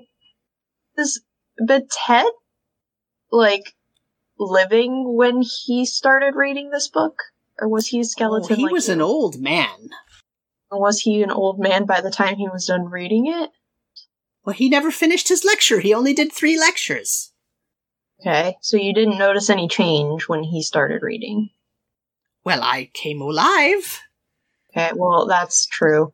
Gaston, But do you have a question Or- about the material? I'm in the middle of a lecture. I mean, not at the current moment. I apologize, but uh, You'll have to come see me in my office hours then. okay. When are your office hours? well, it's probably going to take four or five more hours to get through this book, so probably after that. You can see me after class. I feel like that's fair, honestly. I kind of just want to see what happens at this point, and then by the time we finish our stuff, we'll come back and maybe have a conversation with a flesh and blood person. Well, my office is in the chapel. I will see you then. Okay. Okay. Hey, uh, Gaston, Yes. A question in the back. have you considered putting on robes before the rest of your fleshy bits come back? Well, I'm not Oh. sure where they are. You broke Nina. just, to, just to imagine the rest of the audience doesn't have any clothes on. You'll be fine. This entire session has broken me, guys. I feel like we do that often. I mean, it's yeah, that's fair. uh, perhaps I should find something. I'll do it at the end of this lecture. I hand him my cloak for the time being. Okay. I take socks out of the hood. Um, Socks like jumps out of your hands Oh, good. and jumps onto Gaston. Why do you like the skeleton guy? Well, because he's going to be a cleric of Goros, obviously. Right. Fox, keep watch. Kind of does that, Eh, you know, the kneading thing that Mm, the animals do. And then it jumps back over to you. Oh, okay. See, he's just letting you know that Gaston's a good guy. I guess. Well, Or at least not a bad. cross your fingers. you think if I use turn undead after he's like completely come back, he would still be considered an undead, or is he gonna be like fully alive? I don't know. Uh, the conjecture. Let's keep moving. We have so much to do, and we've gotten like At your level, you have to be kind of careful with that because if he's too Oh, low level, it that's- might just destroy him. come left. yeah. I want to see if you run away, turn him dead. Oops. Oops. Oops. A little too much there. My. Let's uh, head back to the map room here. so, do you want to you want to take Makodum with you, or do you want Makodum to watch the Oh. lecture? I mean, do we need Makodum? We don't really need the Ma- Makodum. He can watch the lecture. Yeah, and Having like if anything, surprise might be a good idea. yeah, I, that's what I'm thinking. If anything happens, I can message him too. If we need a backup cleric, Just on the backup cleric. Okay. oh god. So you go make your way out to the map gallery room, and I'm assuming you go through the door. yeah, Okay, so Mhm. um, here's what you see in the room. There are I'm scared. the room is about 60 by 40, so it's a relatively large room. It has two enormous wooden tables in the middle of the room, and they're surrounded by several wooden chairs. And there are five framed maps on the walls. One of them is a large region without borders, consisting of a very dense jungle woodland. Several areas on the map are labeled with the word gate or with some odd kind of names with symbols. One area that has a large symbol next to it says Horned Court. Horned Court. Um, the next map is a dim drawing of a walled city with water and a bay to one side. And you recognize this map. It is a map of Darkport. The third one is a barren land with a humongous rift down the middle, a dry river, and a mountain range to the east.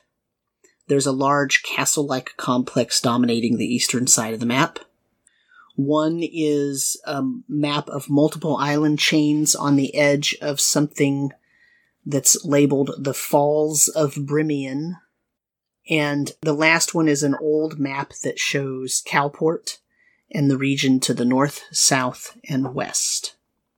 On the table, on one of the tables, is a large map that has been unrolled and it has like, you know, paperweights at each corner so that it stays unrolled.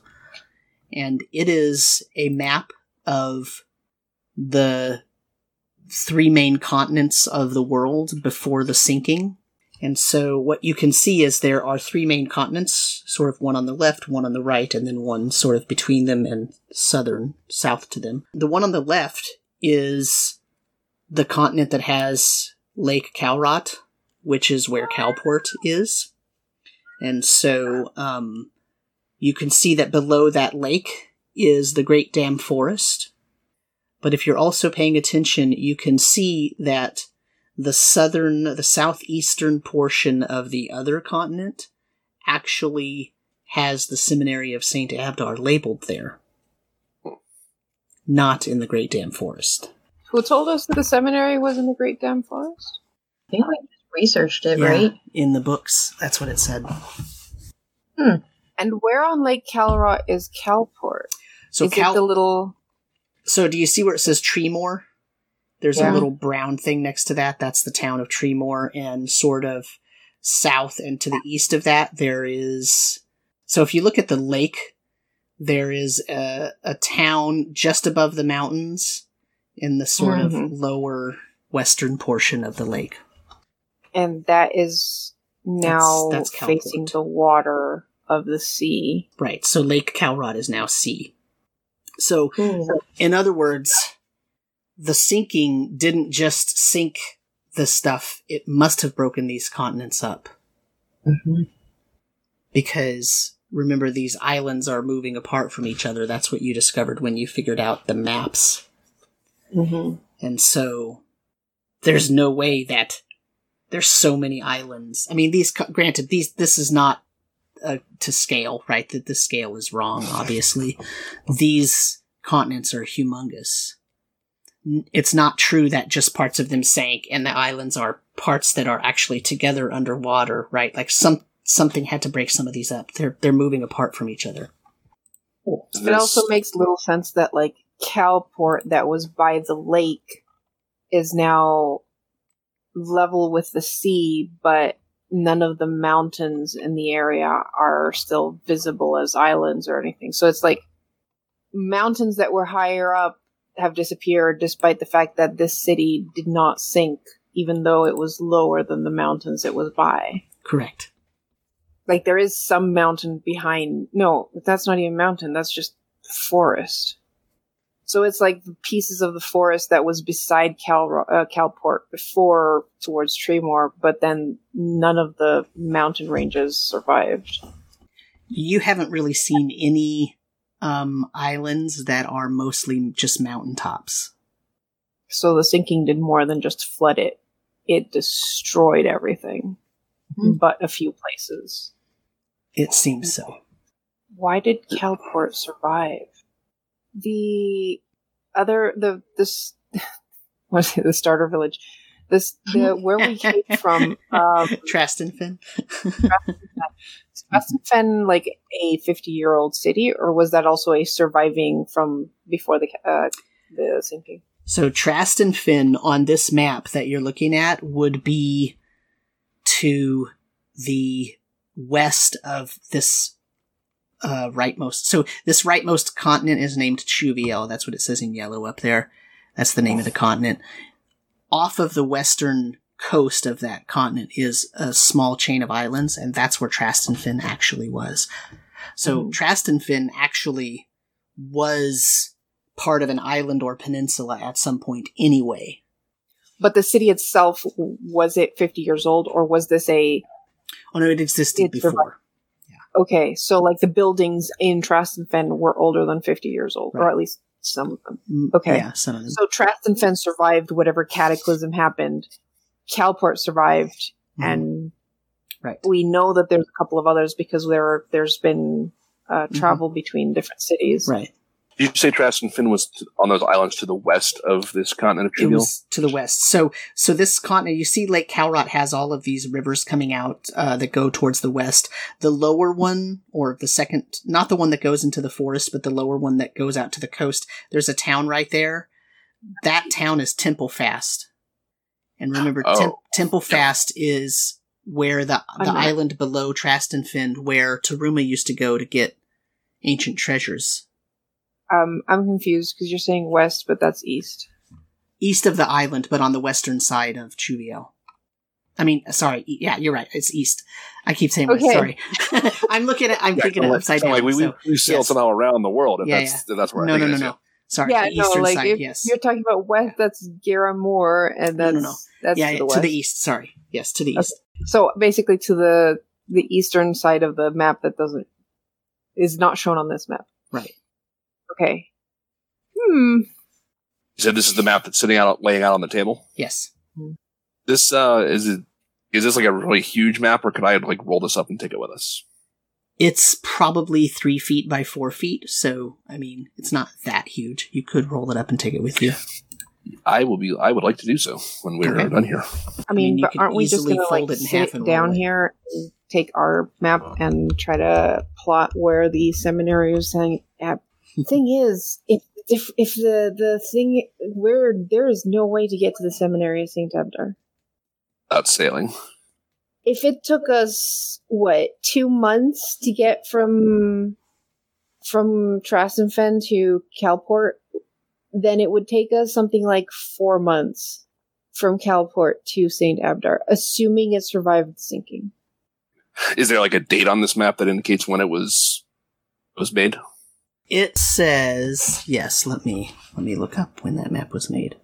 I also find it interesting that this map shows that there's a whirlpool somewhere to the south of Polina.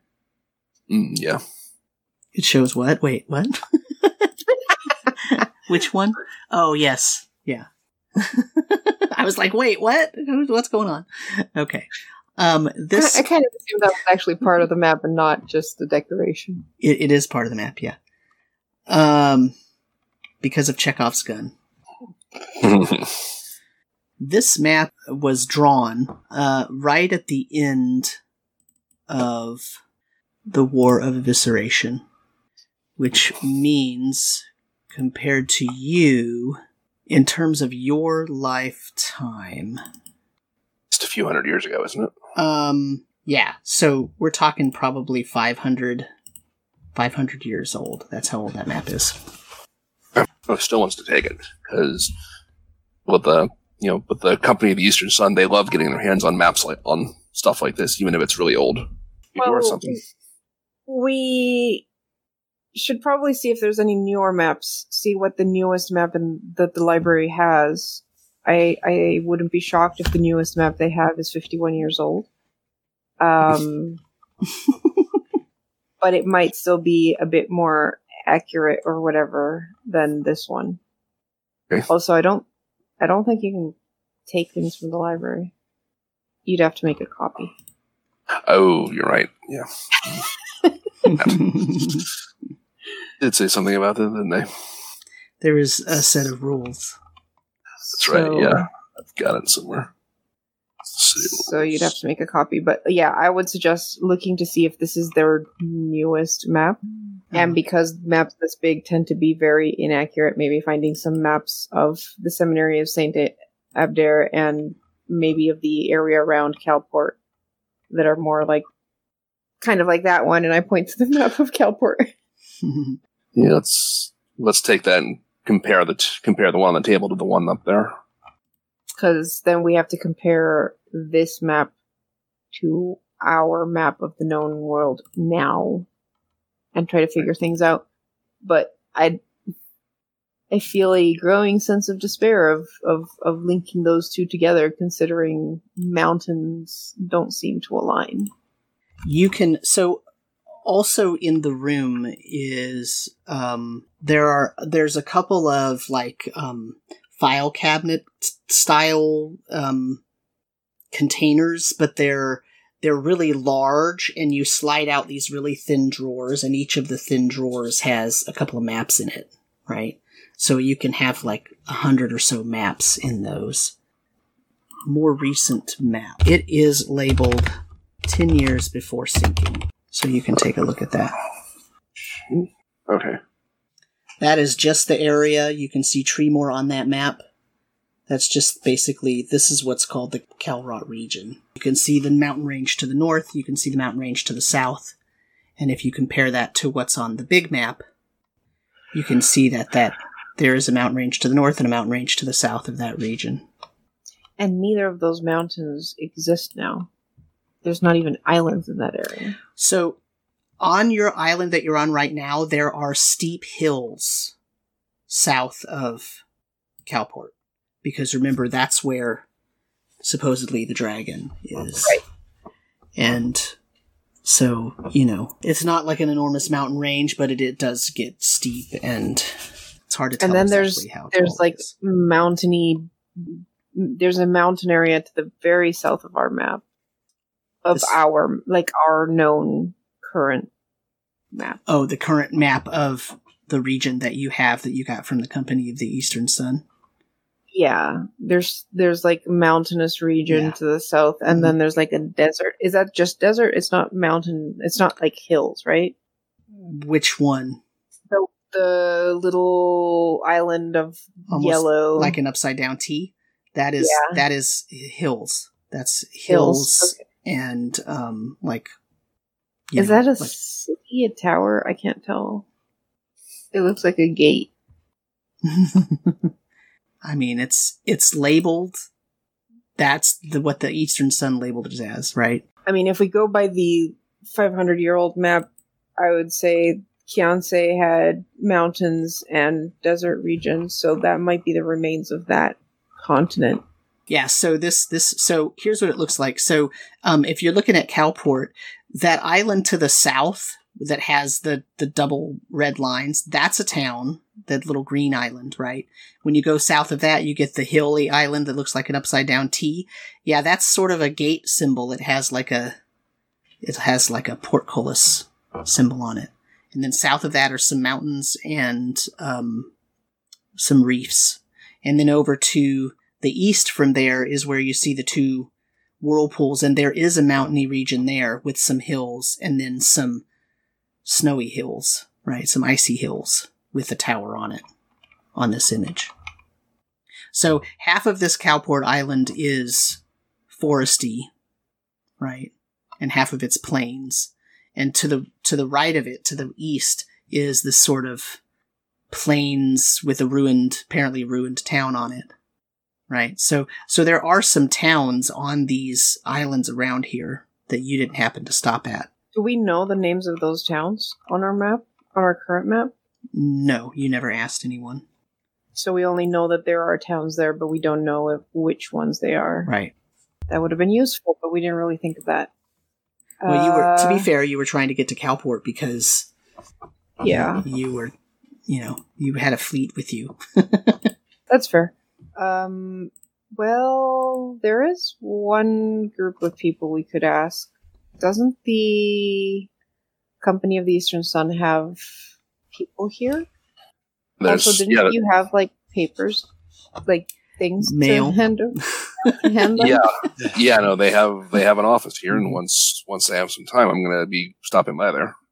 We might want to stop by there and get their version of a current map. Yeah. That might help us triangulate things with the old map as well. Okay. Mhm. So what do, do we do we want to try triangulating our map to this one to the maps in here or do we want to wait until we get Eastern Sun stuff and go check out the rest of the books by Batet first? I mean, the one I think the most recent one is still going to be somewhat useful. Yeah, possibly. Thing is, I well, I don't know where we're gonna have to go, but if anything, I'm not looking forward to traveling again. I don't think our people are looking forward to traveling again, especially if we don't have anything to pay them with. Um, but maybe we should go check out the stuff by Batet, see if we can find any more clues there. Okay. For the Did we write anything in the book of proofs? Are we doing that? Oh, I assumed you did that. Yeah, I mean, I I was gonna you, say you yeah. did that before um, you actually stopped to look at the maps. So let's actually get that sentence. What sentence you wrote? Um, are we all good with my question that I proposed? Yeah, or statement. Yeah, go for it. there's, Is that what we? there's a way to remove the curse. Yeah, what's the statement? Um, there is a way to remove the affliction plaguing Lucanius. Maybe leaving him alive and healthy at the end. Yes. Good idea. I yeah, that's probably probably smart. It's a good one. Okay, so there is a way to remove the affliction plaguing Lucanius that leaves him alive and healthy. That's the statement that you're writing. Yeah. All right, let's go read some fictional history. Uh, And then I'll check it like after. I'm assuming I wrote this and then we kind of had a discussion. Yep. And then I'll check it before we leave to see if it gave like a quick no, because there is a possibility that it is just straight no. It's calculating. It's like Okay. scribbling stuff. It has not come up with an answer yet. Okay. Uh, yeah, we'll go look for Batet stuff, I guess. Okay.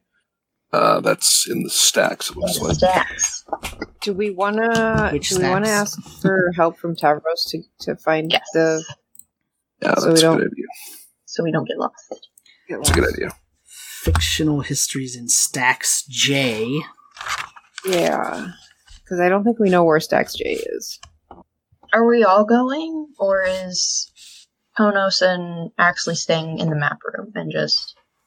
Is there more map research to do, or do we find what we're looking for? I think I found the thing that I'm most interested in. Some of these other things I'm curious about, like you know, the one at Darkport could be useful if we ever have to go back there. Falls of Remian, I'm kind of curious about. Because we do have to leave the book open. I mean, Yeah, so we open, could we could stay there and check out more, like Yeah. learn more about the maps that are there, while Axley uh, looks for does the whole proofs thing. We want to, if we want to split, then sure. Okay, so we'll leave Axley and Konos looking up things in the map room, and Imran and I will look for Stacks J. Okay. Are you calling Tavros?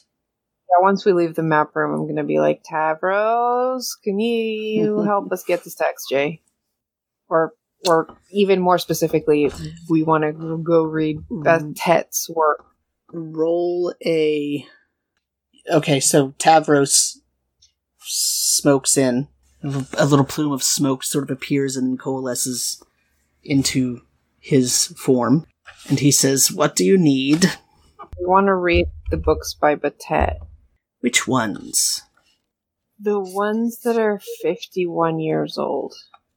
There are several locations. Okay. Which ones are they?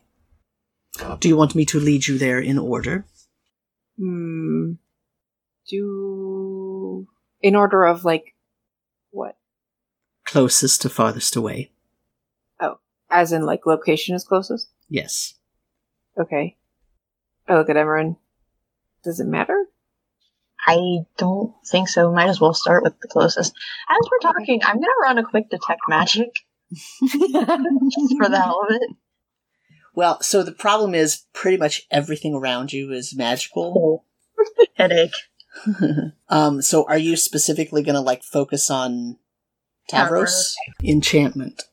Okay, so let's go to the closest. And would it be possible to ask you to bring the other books to us while we are going through the first area? I am unable to bring one of the tomes to you.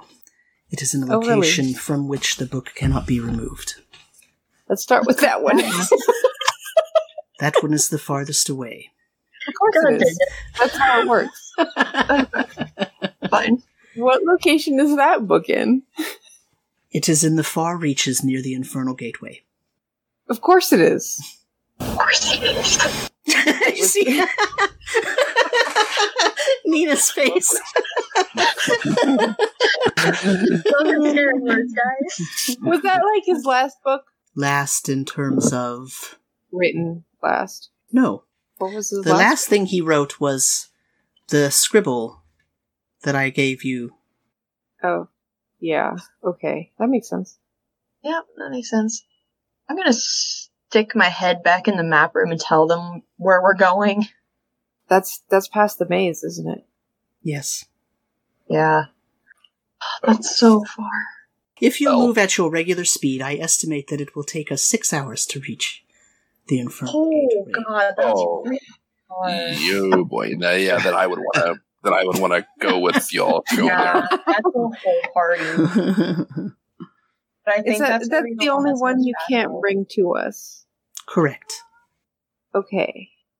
How many books did he write 51 years ago? Four. Can And you we've say what the titles are? Wait, wait, one at a time.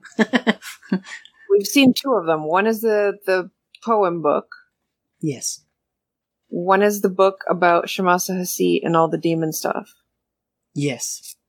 When is the book You Can't Move. Yes. And what's its title? It is untitled. Of course it is.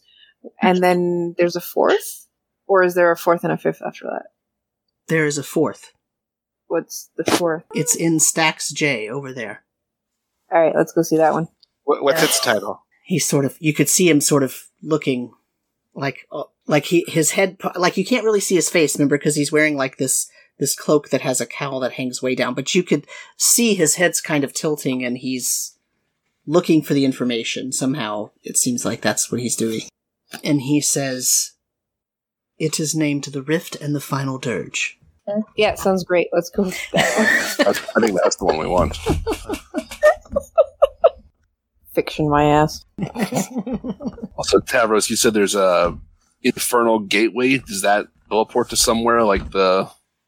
The is there a gate or a rift there? Far reaches. yes.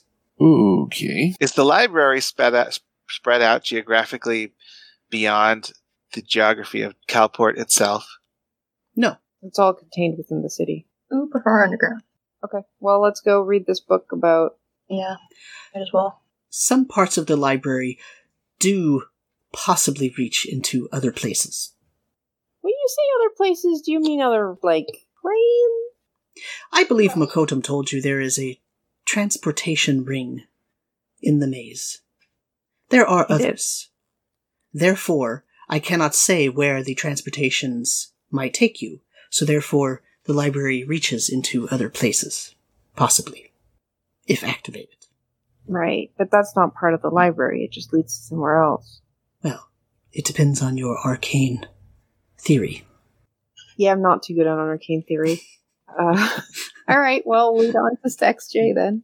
you know it, it's it's sort of one of those um if you're taking a road and it goes through a forest part of the road enters the forest and it's a road and then part of the road leaves the forest it's still that same road right so you're still on the road so he's treating the starting position of a transportation portal and the ending position of a transportation portal as being kind of connected which would mean that the end of any of those wherever you went is technically also in the library in a way of thinking. Even though the rest, like, it leads somewhere that doesn't.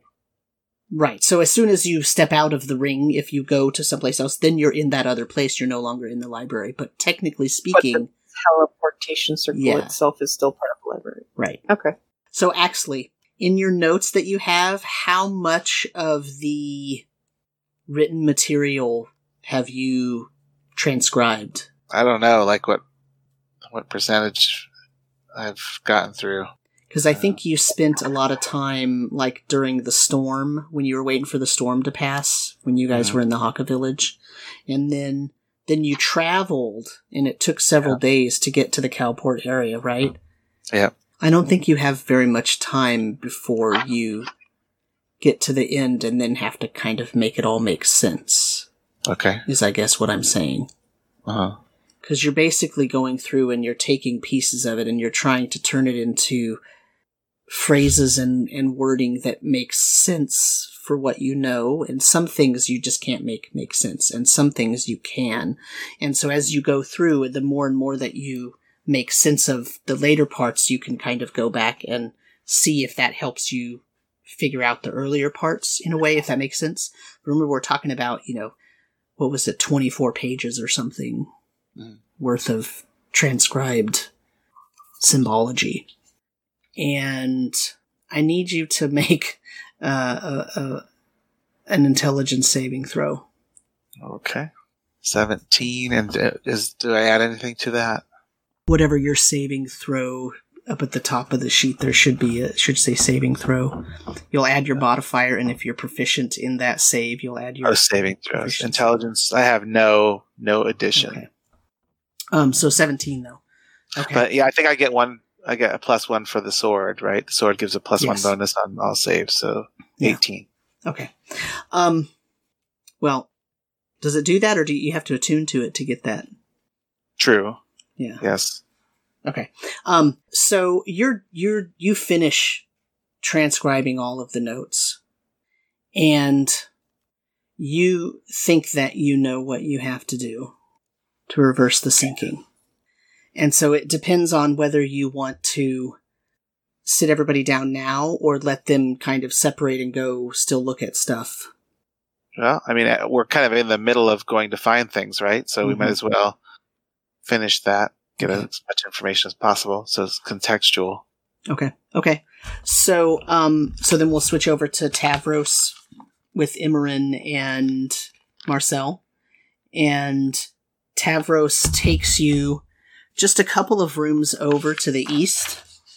You go out of the map gallery and you're standing in the room that's basically um, Stacks C, which is the room above that northern main hall area. And then you go through a door to the east again, and there's a small hallway with display cases, and then there's another room there that's Stacks D. And Stacks D is very similar to the room next to the entryway room that you came in with. In other words, it has a couple of rooms, it has a couple of doorways off of it, but it also has some archways. And beyond those archways, you can see books. And Tavros leads you into one of the archways, and there is a sort of mini maze of bookcases and shelves and whatnot. Uh, and he leads you to a shelf that lists the living works of Batet of Calport, and it's six shelves full of books. And when you look at these books, you notice that um, Batet is sort of a. When you look at these books, you can you can tell just flipping through them the way that everything is structured that Batet of Calport is sort of like a mix between Homer and Ovid and Virgil and Herodotus. And so, you know, Homer, Homer and Ovid, well, so Homer is writing these extended works that give you a mythological history based on the oral traditions of a people. So half of what Batet has written is like that. And there's also a mixture of Ovid and Virgil who were purportedly writing historically accurate things, but they're so ancient. And of course, their patrons were whoever was in control of that at that time, whether it was a king or an emperor, right? And so, of course, they're going to write things that make it so that that person is exalted and everything. So how, how true is it? Well, that's up for debate, which is why all of this is in the fictional history, right? Um, and then Herodotus, of course, was supposedly writing nonfiction, but of course, he was writing historical treatises based on his own perception and his own biases when he was looking at, you know, other cultures and whatnot. So, once again, that's why this is in fictional history. Because at, some point along the way, Batet went from writing purely poetic works that were current of the time, right? Con- what you would call contemporary poetry of his lifetime and his generation.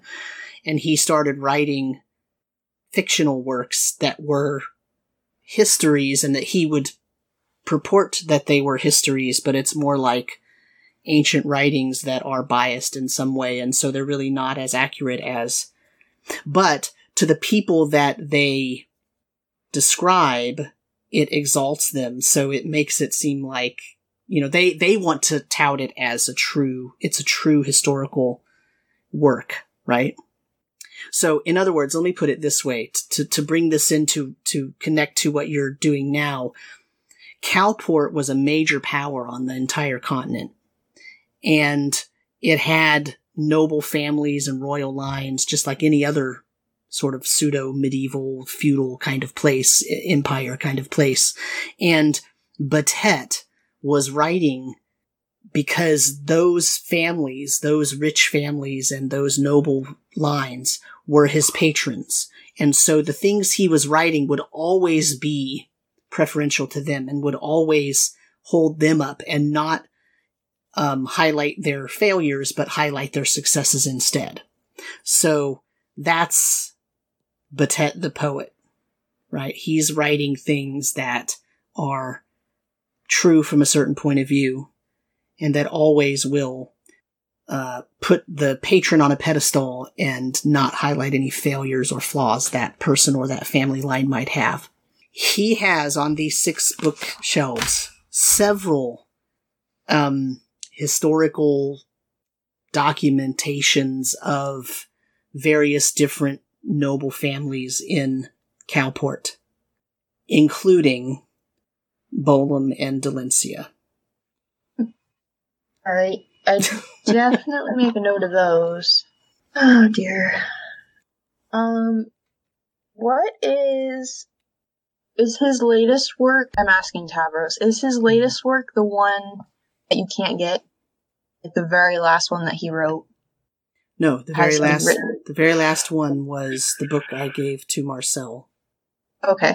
Oh, that's right. That yeah, was the what was it? The histories of the conquered people. Yeah, the collected Yeah. wisdom of the conquered peoples. That's not that book. Wasn't the last thing he wrote. Mhm. The thing on the front cover, the thing on the Yeah. inside of the front cover, was the last thing. Yeah. Okay. Uh, yeah, I'm. I definitely want to pull out anything that mentions uh Bolum and Dalencia, Okay. and then Well, there's a lot.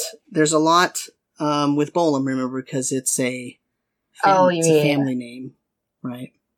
the oldest one that mentions the names. Okay. And Dalencia. Same with Dalencia. So, uh, the earliest mention of Bolum is in a book that is titled Letters of Dalencia and Ian Tarsus, analyzing kingdoms and harvests. Letters of Dalencia and Ian Tarsus, analyzing kingdoms and harvests. That has the earliest mention of Bolum as part of the family line of Dalencia. Okay. And this book is uh, apparently just a, a representation of.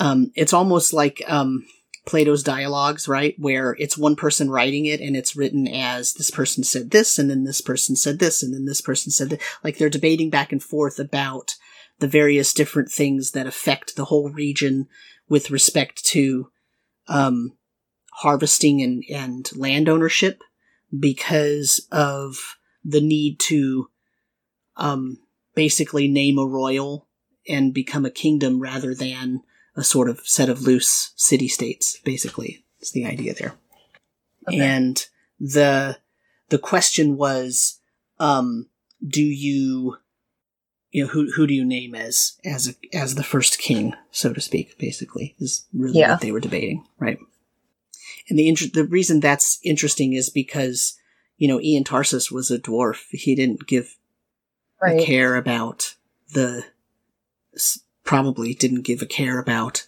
the humans and whether they form a kingdom except that he probably lived, his clan probably lived in some of those mountains because you could see as you go through this book that the, he was geographically close enough that it matters to him if the humans go to war. Yeah.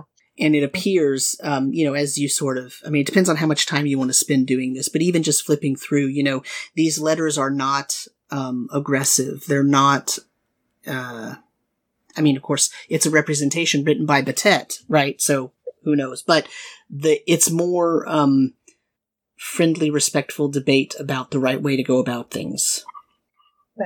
A lot to process. Yeah. Okay. And then I guess we can move on to the rift in the final dirge. Well, I was looking at the yeah the the other book that Yeah. we came for, the final dirge. The rift Yes. and the final dirge. the the rift and the final dirge is um a book that if you were to open it up and just read from page one it reads very much like a um like the book of revelations where it says okay well if disaster is going to happen here are the things that's that set it up here here's how you know it's happening here's you know the four horsemen have to show up and then there's going to be a great ball of fire in the sky and then there's going to be a plague of locusts and then there's right so it's that sort of thing except it's describing things in the Calport region and one of them happens to be a flood Great. Great. So is only the f- well okay? So is the flood like the first thing that's supposed to happen? Is it? Is there more after the flood? Well it depends so once again how how far do you right it's not like a three page book well, it's like I'm know, not interested in Yeah. any of the other books. So while Imran is looking at Okay. Mm-hmm. the rest of his collection, I'm just taking that book and studying it. okay. Um, so here's the here's what has to happen uh, for the rift and the final dirge to happen. Okay. Um, okay. There has to be someone that shows up that takes over and rules very well. Okay. Rule, a ruler that rules very well, right? But, of course, they get corrupted, right? but nobody knows they're being corrupted. Okay? So that's the second step. Then some natural disasters have to occur. Big storms, earthquakes, a volcano probably erupts, uh, meteor showers.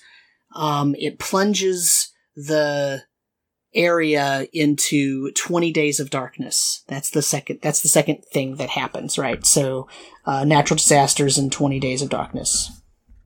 And when the 20 days of darkness are lifted, that's when people start noticing that some of the lower lying places on the continent are being covered with water and turning into ruins. So you have this sort of slow rising of water just at the very beginning that ruins all the coastal towns, right? So coastal ruin is the third thing that has to happen. Okay. Then someone is going to show up and they're going to say, I can save you all because I recognize these three issues, right? So basically the Messiah is going to show up, right? And say, I see this. This is the beginning of the end. I know how to save us. Okay. But nobody listens to this person. Okay. So the savior arrives and is ignored or something, something happens that makes people not trust this person, right? Then the rift occurs. Okay. So then you open the rift, then the flood, which we call the sinking. So the flood is the last thing, Mm-hmm. In the book, yeah. and there's nothing else after that. Nope. But remember what, um, so if you go back to the book that Tavros gave you earlier, the last thing that, so this book that you were just looking at is called The Rift and the Final Dirge, right? The book that Tavros gave you, right, has the Dirge of the Adram houses written on it. And this is what Tavros said the last thing that Batet wrote is and it says, One will rise in a shroud of white to canonize and crystallize, bringing legions of spite. Among the debris in stone and blood, find they a key to release the flood. The messenger they call under stone and ore brings they who crawl to the chained one's behest. The end sees the shroud upon a gate unseen, the chained eye avowed to wash the world clean. So, Marcel, do you want to make me an intelligence check? Six. A six? wow. Um, okay. I mean, Right. knowing that Batet wrote both of these, you you feel like there should be a connection, but it's just mentally escaping Yeah. right now. I mean, you have all been in this library for a very long time. God, yes, everything is looping. Um, for quite literally. I mean, yeah. I, I mean, the only reason we think Batet is not Laralac is because the writing doesn't match. What writing? The writing I in the book of the where the dirge of the Adram houses is. At least Doesn't match what? What are you comparing? the the purple handwriting is different than the handwriting that says dirge of the Adram houses. That's right.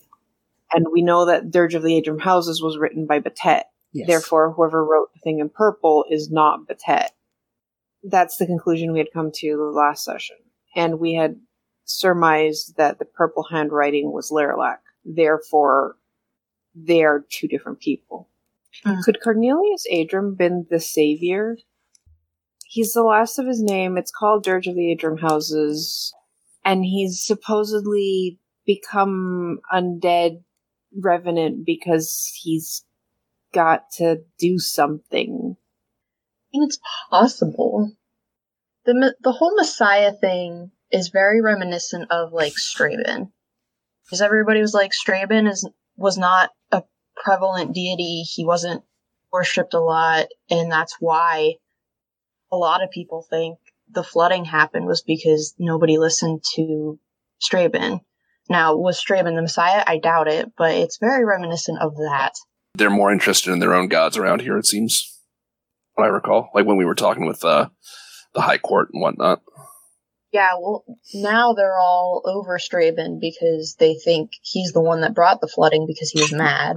But beforehand, I don't think he was hardly ever mentioned anywhere. He was very low on the totem pole of gods. Well, let's take this back to the map room and share our findings. See if I feel like we need to get out of this library for a while and like. just We have- a- things we need to talk to Ashley and uh, see what Ashley and Konos have figured out. Yeah. We have to check on Gaston. Yeah, like, it's probably been a couple hours now. Um, see how he's doing. If he's found some clothes. If we need to look the other way when we find him. Um, we find for the and then maybe we want to make sure it hasn't been like 50 years outside. We're We're just we're just gonna leave the library, and the dragon's gonna be right there, torching everything around us. I'm gonna send a quick message to Waxley. Okay. Ooh, no. Um, hey, just checking in. We've been in the library forever. I know. I'm sorry. Um, how are things out there? Out where? I'm in the library too. Oh my god! Oh, No! crap. You told me to watch over your mom. Oh no! Oh. We're Wait, never getting since- out of this library. It's the Haka Village all over again. when is your mom here? I don't know. She said she had something to get in here. Great. Okay. Um. Let's hurry back to the others. I have a bad feeling about this. You always have a bad feeling. I am paranoid. Don't blame me. You're you're the one that loosed the skeleton in the auditorium. I think that's the least of our problems. At this point, I guess it really is. Uh, are you going to say anything else to Blacksley? You'd have to use another sending though. No. Oh, not yet. I'm gonna wait till we get to the others because I want them with me when I go track this guy down. Okay. So I'm power walking back to everybody. like Mar- I'm picking Marcel up. By the way, Hey! yes, power walking. Her legs are too small. I So- know. I want to know what Axley found out. I want to keep going. Yeah. Like really badly. Like I mean, I've been I've just been looking at, at maps when I could have been researching, you know, the history of my my Oh, yeah, I know. know. actual trident and like, oh, why I'm kicking myself for not thinking of that. But uh, I'd, I'd be curious to at least hear, you know, what actually is found. Me Okay. too. okay, so here's basically what Axley has determined based on everything that you've learned and what it says in the Book of Proofs. You can't stop the flood until you make it so that wherever the water is going to go can still hold that water. So it's as if the blue plateau kind of sprung a leak, right? And you know those things are rifts, but the equations don't really treat it like a rift the way that you treat a rift as kind of like a teleportation portal thing. That's not really how, that's part of what took him so long to, to figure out what this is all saying because it doesn't really treat it that way. It's more treating it as a a flaw in the plateau that doesn't allow it to operate in its typical way, which is different from saying, oh, there's a portal there that things are going through, right? And those things are water that flooding this other plateau. The way to make that happen is you have to go find the gap, right? Where the, where the, where the flaw is, and you have to fix that flaw. But then after you fix the flaw, you have to make sure that then you can find another way, another pathway to get the water back into the plateau. Because if the water left the plateau through that flaw, but you plug the flaw, now you have a problem. So the way to do that is by using an infernal gate, which means that you have to go to the well of Capitalis and fix the well because the, the flaw is in the well. And once you've fixed the flaw, that's going to solve part of the problem. Then you have to open up a passageway in an infernal gate. And then, and here's where the problem is. You have to convince the powers that be on the other side of that infernal gate to let the material from the blue plateau travel through there to get back to the blue plateau. And the way that the equation says it is that you either have to bargain for the rights or you have to steal the rights to let all of that blue plateau material have passage through the infernal gate. It actually does not go so far as to tell you what the cost of the bargaining has to be or what the how how to how to steal that but it does say that it is possible but the way that it's written indicates that you can't just reverse things do a true reversal and push the water from the common plateau back through what you've been calling the rift into the blue plateau and the reason you can't do that is because it's not just the blue plateau that's affected it is the soul spire and the threefold lake. In other words, you could actually force the water from the blue plateau back, but it would completely mess up the soul spire and the threefold lake.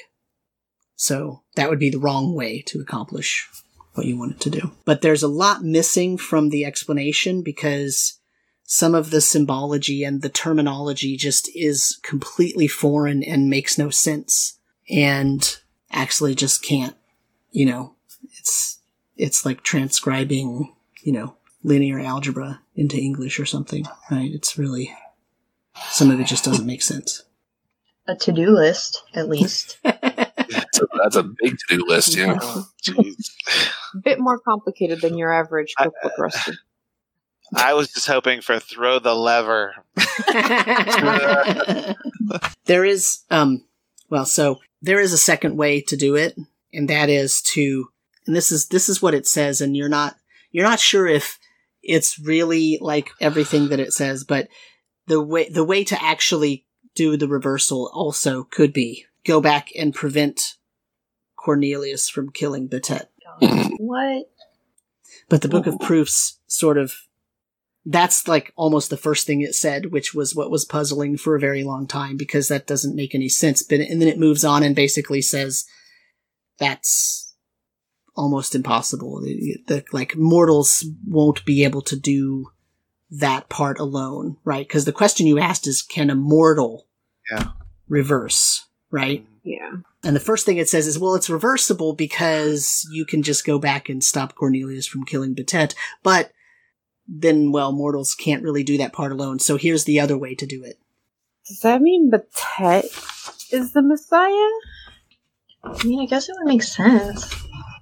He is the one that wrote all those things, and he was like, probably told everybody, hey, these first three things happened. And then the someone from a merchant house decided to kill him because the Adram houses were merchants, weren't they? Mm-hmm. Yeah, I could see how that could happen if they were traders and all the coastal cities went to shit as part of the warning signs. And for some reason, the Adram houses decided that it was all Batet's fault because he was like, "I told you this would happen." Well, if Blacksley is supposed to be Cornelius Adram, that's a question for him. Uh, well, he doesn't know if he's remember anything. remember. Anyways, I'm gonna send another message to him really quickly. I told everybody what's happening, and I just told him, freeze where you are. Ask him where he is. Yeah, where are you? Just stop and let us come and help you because this place is huge and possibly dangerous. He says, Well, I'm in the ossuary because your mom is convinced that there's something there that she has to get to help us. But I gotta tell you, I don't really like it in this place. Mm, we The know where that whattuary? is. What is the what? The The, ossuary? the ossuary. Something to do with anatomical. Where all the bones are. We know where that is. You did not visit it yet. We have someone who could lead us there. Yeah, I was gonna say, can we summon Tavros again? He's gonna hate us. Well, so the question on the table is do we want to end I was gonna say, are we ending? or do we want to go to the ossuary? Yeah, I think that's This might be a stopping Good. point. Yeah, it might be a good stopping point, yeah. Like I said, the longer we stay here, the more questions Yeah. we end up Uh-huh. yeah. So, like, am I Raise the only one that, that thinks we cleared everything up? Ashley's like, all right, we know what to do. Let's just get the hell out of here and go do it. Yeah. I still want to go see that book in the far reaches. Because You still need to that, check up on our cleric friend. yes, that and the far reaches thing is because apparently we need some kind of um, teleportation thing, Infernal infernal gateway, and apparently And that's apparently- where it is. Apparently, there's one here. Yeah. Far reaches. So that's convenient. So that's why I'm interested in going down there. But yeah, so we'll we'll leave that for next session, I guess. We'll go we'll go see how our new cleric of Goros or Straven is. Hopefully he's as he's as handsome as his name indicates. See how the lecture went. Yeah. And then and then we'll have to figure out if we want to go to the boneyard or the far reaches first. Because I'm pretty sure I- those are going to be opposite directions. I really despise the fact that my dream had like people attacking me because I have a bad feeling there's just gonna be something really hostile somewhere. And like now that my mom is in the library, I'm again very concerned. So now, here's the issue. Now we're talking about, well, what are we going to actually use as our debrief topic? So if you have preferences, I'm willing to hear them. My vote is for uh, sentient weapons. okay, sounds good. Okay. All right. Do you have thoughts about them? especially especially because I love the, the, the title you gave it for from our list of of, of possible Oh. topics. Yeah, uh, the title was Sentient Weapons The Good, the Bad, the Brilliant, and the Ugly. Um, so, Which it sounds like they're more work for you than anyone else. They're essentially they're N- NPCs that you have to keep straight. They are. Absolutely, yes, they are. yeah, yeah, a bit. Um, so uh, I, I think that's um, that's the ugly part. that's the that's the ugly part. I so um I, I'm so th- this also gets a bit into player agency because a lot of times when there's a sentient weapon, they can uh enforce their will on a PC if the PC has attuned to them in some way. Um, and there's a you know a discordance or a concordance scale, and if you make the sentient weapon happy, it gives you some kind of benefits, and if you don't, then it sort of doesn't. Um, and that's not someone. I, someone's still using fourth edition rules. yeah, yeah. Uh, well, that this is this was this was the no, no, no. So you're right. Yeah, that's fourth edition. So, but that that was the basis of how I used to make sentient weapons in the setting, and I really hated that. I didn't like it because the problem with it is, is it makes it a DMPC, right? And I, I the DMPC is a very distasteful kind of thing for me because I just don't kind of run my games that way, if that makes sense. Like I, I don't. A DMPC uh, is is a PC that's run by the DM and often enforces their themes and and ideas and choices on the rest of the group, right? And I don't. I mean, I don't usually run a DMPC, and so it's a it's a bit of a balancing act for me to run sentient weapons if they if they kind of they almost encroach on that territory, right? I mean, if you think of Bolum in this particular game, Bolum eh, tries to convince you to do things, but I never go so far as to make you do what he wants, right? But I know of many DMs who say, well, if you don't do what this sentient weapon wants, this sentient weapon that you have chosen to wield and that you've chosen to deal with, if you don't do it, there's going to be some really serious repercussions, and I'm going to punish you for not doing that. And I don't like that. like, I don't like that part of it. And just as a person, as a DM, I don't like that part of it. Not that there shouldn't be consequences for player choices. That's a different topic. But the idea of punishing a player for not doing what a sentient weapon wants their PC to do because the DM wanted that to happen, like, I, that starts getting into player agency problems. And so I have, I think I I think the it. big problem there is that it's not so much a consequence as much as a the weapon takes over your body and does it for you instead. right. And Right. then it's no longer a consequence, it's you're taking over the character's character and that's kind of your player's character. right. Right. and that's Yeah. where the player agency problem comes in. And that's a and that's like you were mentioning the fourth edition rules, which are interesting Mm-hmm. in terms of concordance and like if you do this, you gain and you can gain more benefits of the sword as kind of Yeah, like unlocking its potential. But um fifth edition still has the whole if you go against what your weapon wants, your weapon might, you know, try to take you over to force you to do the thing. Like that's Yeah, still a so- thing in the fifth edition version. I'm Yeah, I'm, I'm looking at the DM the DMG right now. So on page 214, for those of you playing along at home, it talks about how to create a sentient magic item, and it gives you a way to communicate. You roll about their senses and yada yada yada, what their special purpose is, and then it gives you some examples of the properties of those items and what the personality is. And so, you know, the t- the examples it gives you are are a couple of well known ones. For example, one of them is Whelm, the um the uh, the weapon, the warhammer from um uh, what is it from White the Plume from Mountain. White White Plume, Plume Mountain, right? yeah. From White Plume Mountain, and it has a personality, right? And the thing is that it if if you don't make it happy, right? It also gives an example of Wave, right, which is the trident, uh, you know, similar trident for also from White Plume, right? So so if you eh, here's what it says. It says a sentient item has a will of its own. It's shaped by its personality and alignment. If its wielder acts in a manner opposed to the item's alignment or purpose, conflict can arise. When such a conflict occurs, the item makes a charisma check contested by the wielder's charisma check. If the item wins the contest, it makes one or more of the following demands. It insists on being carried or worn at all times. It demands that its wielder dispose of anything that it finds repugnant.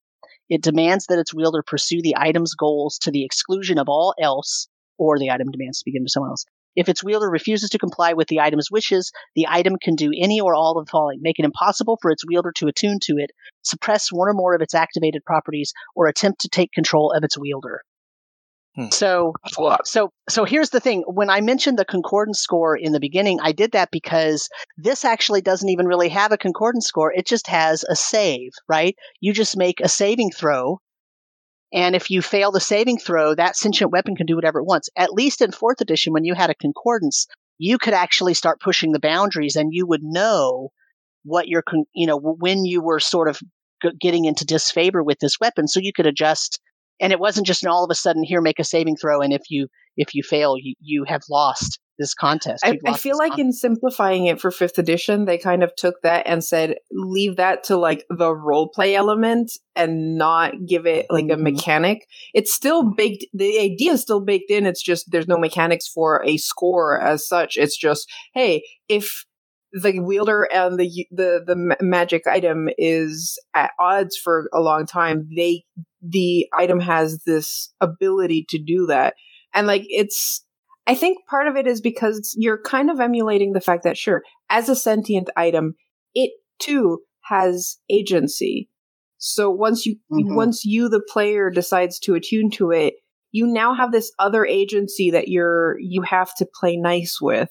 But but who wants that? Because as a player, what would really be the incentive to want to have that for your character? Because it's a liability under most circumstances, right? I mean, like eh, the way I see it, your weapon, your character's weapon, is something that you you're constantly looking to upgrade. You're choosing. It's like the number one tool you have for dealing with a very specific conflict, which is the combat mechanics of the, the game. And so you're constantly like you know trading it in and out for a better one as it comes along. And I would think that a, a sentient weapon, it's generally going to be a high powered weapon. It's not it, the sentience comes with yeah. with the strings of you're wielding more power, but then you have to deal with this thing being essentially alive because it's so powerful. So I've never I've never Mhm. played in a game where I've had to deal with mechanics that I fought against like fourth edition. I've only it's only been more role play. But in all the experiences I've had, they're either they're one of two things. They're either just kind of fun a fun NPC that you banter back and forth with. It has a personality, whether it's a pain in the ass or it's silly or it's trying to like, you know, uh, you know, go back and forth with you. And and that's relatively harmless. That's just that's just an NPC. That's kind of a fun personality. Then there's the other side where it has some agenda. It has some agency in the game because it's a plot device, right? There's something revolving around the item that's that's creating story that you have to deal with. And that in of itself, if that's being done, that's cool because that's that's role play, that's story. So you deal with the pain in the ass that comes along with it. But if, I don't think I'd like it if it were purely just every time I want to do something, I roll dice against my weapon to see if it agrees with me. And I, I think I would find that to be too much of a liability. And at some point, I'd be like, well, is it even worth it for me to have this thing? I'm going to chuck this and just get something that I know is going to perform for me every time, even if it's going to be a little less powerful. And doesn't Yeah. talk back. I mean, Yeah. it's, I think I think that's the that's the the balance that like actually happens because uh in, in my in the Undermountain campaign there is a sentient weapon that you can find and my players found it and and started using it and yeah for the most part it was like whenever the wielder of the weapon would nat one or something the weapon would be like come on you can do better like come on I, I've got all these great powers and you're not using me properly and Yeah. that's but awesome. like sure it's got and it has its its things but like for example in this case the sword kind of has as long as it's being used in a way that it feels epic you can do whatever the heck you want and it's not going to try to oppose you at all if it starts getting bored meaning you're stuck in town or whatever then it might start imposing itself because its like main goal is to return to its place of origin because it's been apart from its creators for so long. And it can like force the player to just go. And the thing is, the sword, one of the abilities it has is uh, using tree stride. So it can actually make the c- character just leave and halfway across the world and bye. but like, I think the main thing from a DM perspective is making sure that whatever sentient weapon you introduce to the party has goals similar to the party already so that that conflict is less likely to arise and if it does arise it is at least organic in terms of the story you're trying to like do with the rest of the party Right. But they can be Good some incredible you have, story like, some- seeds. oh yeah I mean, I think I I- like I think Sam has. I mean, maybe I'm wrong, but I think he's worked like all of the weapons we have. He's they're either potentially front and center, like Bolem is more because it's integrated in the story, or they're just waiting to be integrated. They could go in any get any direction at any time based on if we start interfacing with their personalities in a certain way. Um, and that to me, that that's like that's experienced like high level GM stuff, right? Because it's one thing to just have a personality you're you're creating as an NPC for the weapon, but to then also play it in a manner where it at any given time it can integrate into the story. That seems like that's pretty advanced. That would be hard for a lot of people to do. Matt, Yeah. you were going to say something. I was just to say, like, um, as far as like what Kara was saying about like the conflicts and stuff, like, yeah, it's if it's it's generally not good to have like something that's like going to be diametrically opposed to either the the, the personality of the person who finds it or what the party is trying to do. I mean, there can be there's certainly room for like maybe smaller scale conflicts or whatever, smaller scale disagreements, but like the overall big picture goal should like the weapons should have the overall big picture goal, same big picture goal as the as the party.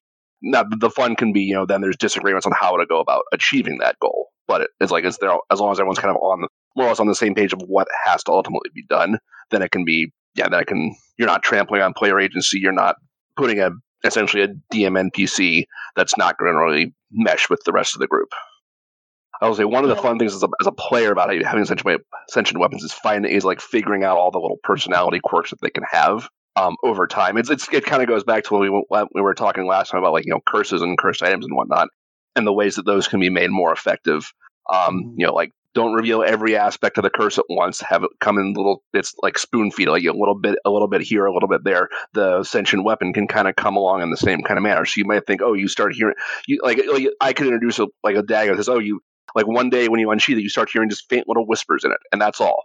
Nothing else. But It's like uh, it's only maybe you say, oh, is that the wind blowing? No, there's actually gonna be a little voice here. And then after a week, like okay, you maybe heal. You can maybe start to make out one or two actual words now, and just have that develop as time over to over more over time. And I mean, people are naturally going to be curious about some of that. Oh, why is why is my dagger talking now? Why can I hear words coming out of this? And that, that's just gonna that story is just gonna write itself. One of the things, and I, I don't have much familiarity, familiarity with older editions, but from what things I've read, like I can remember a couple fourth edition like artifacts, like they're like sentient weapons or sentient armor or whatever, and they would have like about a full page worth of just backstory and lore behind them. So with the DM, that's really fun to just integrate into your game or, or tweak to how you like it. And yeah, basically, it can really be a driving force for a story.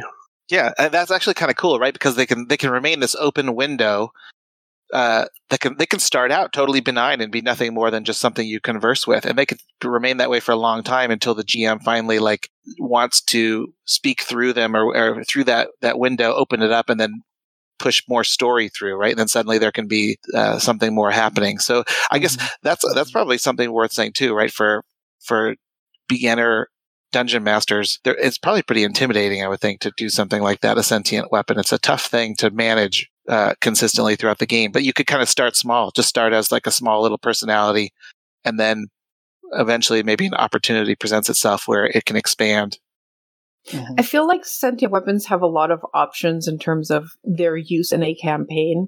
Like it can be the big MacGuffin, it can be the thing they find more or less in the middle that leads them to they need the knowledge of that sentient weapon to find whatever or destroy whatever their main goal is. Like there's a lot of options there. I like um I don't know if uh for our fourth edition campaign, I don't know if Sam is familiar with the Ashen Crown.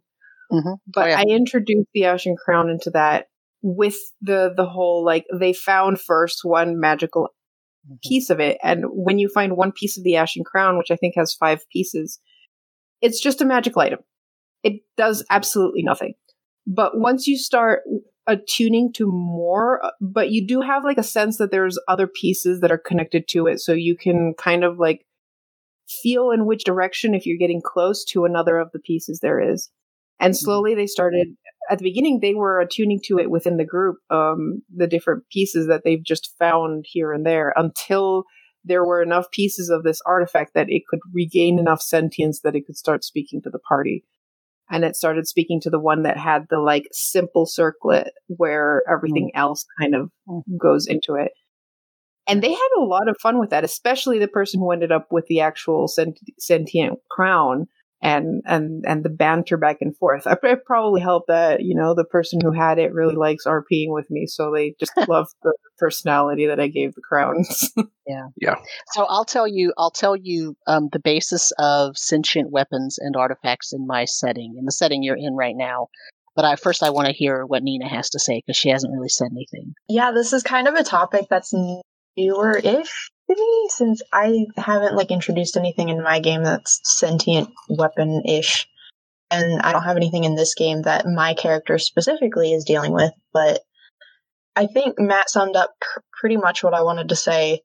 Um, is that that conflict is kind of interesting that there can be that conflict with characters, but how do you kind of contain that so that it doesn't get out of hand, like to the point where the weapon takes control of the player and runs off. So I don't know. I think it it can be used in a hundred different ways, and there's not really a right or wrong way to do it, but it's definitely something new to me, and it's a little like David was saying, it's kind of intimidating uh, looking at like how many different ways it can go and how many different things can happen and what the players are going to do with it and all that jazz. So one of the things that they use in the critical role is with the but they, they have like these legendary artifacts called vestige, vestiges of divergence and in their handbook you know they start off as just kind of a slightly better than normal magical weapon but then over time as your own acts and deeds progress you know as you do more and more epic things with them the weapon itself kind of unlocks more of uh-huh. its own potential and gains new, new powers.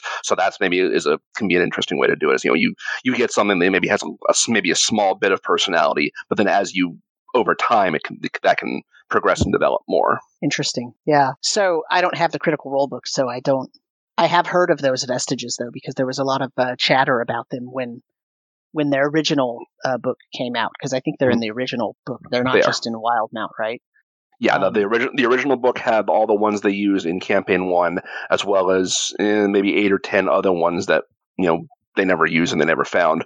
And each one is essentially like you know it starts, starts off as like a plus one weapon. There's a little bit of lore, and then you know each one has individual powers, and then um, as you i mean there's there's no the nice thing about this like there's it's all, all the powering up of it is essentially tied to the player's role playing choices mm-hmm. it's not like not even like level milestones. It's not like oh, once you hit a certain level, it does this. It's just right. once the play, you know, spend enough time and done enough cool stuff. Now the now there is more benefits to having the having the weapon or the item, and that can be something that's done by role play, something that's done by just over the course of you know a scope of a campaign, or maybe the player learns, hey, this is this is an actual thing you can have you can awaken more power within if you do X, Y, and Z, and then that can be a sort of a driving motivator for the uh, for some campaign development. Interesting. Yeah. So in Ruberin, sentient weapons and artifacts are the same. There, there is no such thing as an artifact that is not sentient, and there's no such thing as a sentient weapon that's not also considered an artifact. I know in like in the DMG for fifth edition, you'll see there's actually a different section because artifacts aren't necessarily sentient um, in in the standard core rules, but it, on in this setting they are one and the same. Uh, and the sentient weapons are items that were created and they may have been normal items at first, but through some activity and it might not have been um, even purposeful. In other words, it wasn't necessarily a wizard trying to create something and craft into it a sentience, making it a sentient weapon. It's more like there was an event, and during that event, a piece of a soul was put into that weapon and produced a sentient weapon. And now that weapon takes on properties that make it, you know, different, right? It now is, we would probably call it out of time. It's a, it's a time traveler because it's a timeless item, right? It doesn't necessarily, it now will exist forever, but not necessarily in one timeline at the same time uh, if that sort of makes sense. Um, so, for example, as soon as that sentient item is created, it has that. It once it gets the soul put into it, and it now becomes the sentient item. That soul is a soul. It's no longer a mortal being. It is a soul, which is immortal. So, at least for all intents and purposes to the mortal people they think of souls as immortal so that soul then since it's immortal it has access to all of the time points on time, right? Or in time, I should probably say. So therefore, um, that's why that thing happened a couple of ep- couple episodes ago, where Bolum or Bolum said to you, "I thought I was in a different time.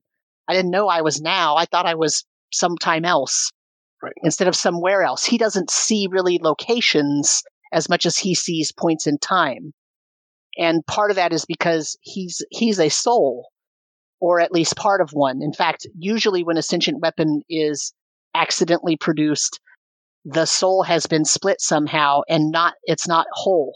And so since the soul is not whole, that means either that soul is always going to be bound to that weapon and can never be released, which is a, almost a form of torture if you think about it. Mm-hmm. Or it can be matched with the other pieces of its own soul. And then somehow you can bring it together and then that soul can be set free. But now you no longer have a sentient weapon. So you no longer, longer have that magical item that is timeless, right? So, so that's, that's kind of the thing that's happens. And so the reason that it's like that, part of it has to do with the history of the world and the different campaigns I've run in this setting. But uh, part of it is that allows me as a DM to make a sentient weapon that has motivation and has a sort of memory of things or access to knowledge about certain times, which is just a weird fancy way of saying memory, right? Like when you have a memory of something that happened last week, you just have a weird access to knowledge of what happened last week. That's that's all memory is, right? Well, if you if you think about it, if you could have immediate instantaneous access to any point in time and you could immediately recall the events as they occurred at that point in time, even if your current body wasn't alive then, that would be like some kind of fantastical odd thing, right? So that's what these sentient weapons have. They're out of time. They are not locked to the timeline. So anyway, the reason I did that is as a DM, it lets me create this fantastical thing with a motivation and uh, a drive and a personality that doesn't necessarily have to take over the player that is or the PC that's wielding it, right? Because the motivation doesn't necessarily have a uh, a time limit, right? It's not like it's not like Bolum ever said to Konos, hey, you need to go through that gate and you have to do it within the next five minutes. Otherwise, you know, you're going to completely change this timeline for the worse. And I know that's going to happen. So you need to do that, right? Your choice is time limited. There is no time limit for this thing. It's a soul trapped in an artifact and it became a sentient weapon. And, you know, who knows what's going to happen, right? So it doesn't have a necessity to take over the PC's agency by design. Right. So that's why they're like that. Hmm. So, yeah. So now you know a little bit about Bolum. well, this is also giving me some uh, some just some some question material for yeah if I have time to talk to it. Yeah. I actually had recently in my game the problem that well, uh, one of my characters is a hexblade, and we were on a level of the Undermountain where they had to find a sun sword. They knew there was a sun sword here, and also it was related to a bronze dragon. And my hexblade is a bronze dragon draconic sorcerer. Oh. So things started to line up too well, and last minute decision when they picked up that sun sword, which is supposed to be just, you know, one of the many sun swords, not the sun sword. I was like, you know what? Yeah, this is this is going to be the conduit through which my hexblade is getting his powers. I made it on the spot, a sentient weapon. So that's been going great, and there was a there was a great reaction from from all the players when they picked it up and it started talking, and they, and they were like, "Oh, oh no." yeah. Oh, oh no is exactly the uh, response that you want to hear. Well, I think uh, we can wrap it up then. To our listeners, uh, thank you for listening, and we hope you've been enjoying it. And I think we'll say goodbye. Bye, everybody. Bye, everyone. Bye.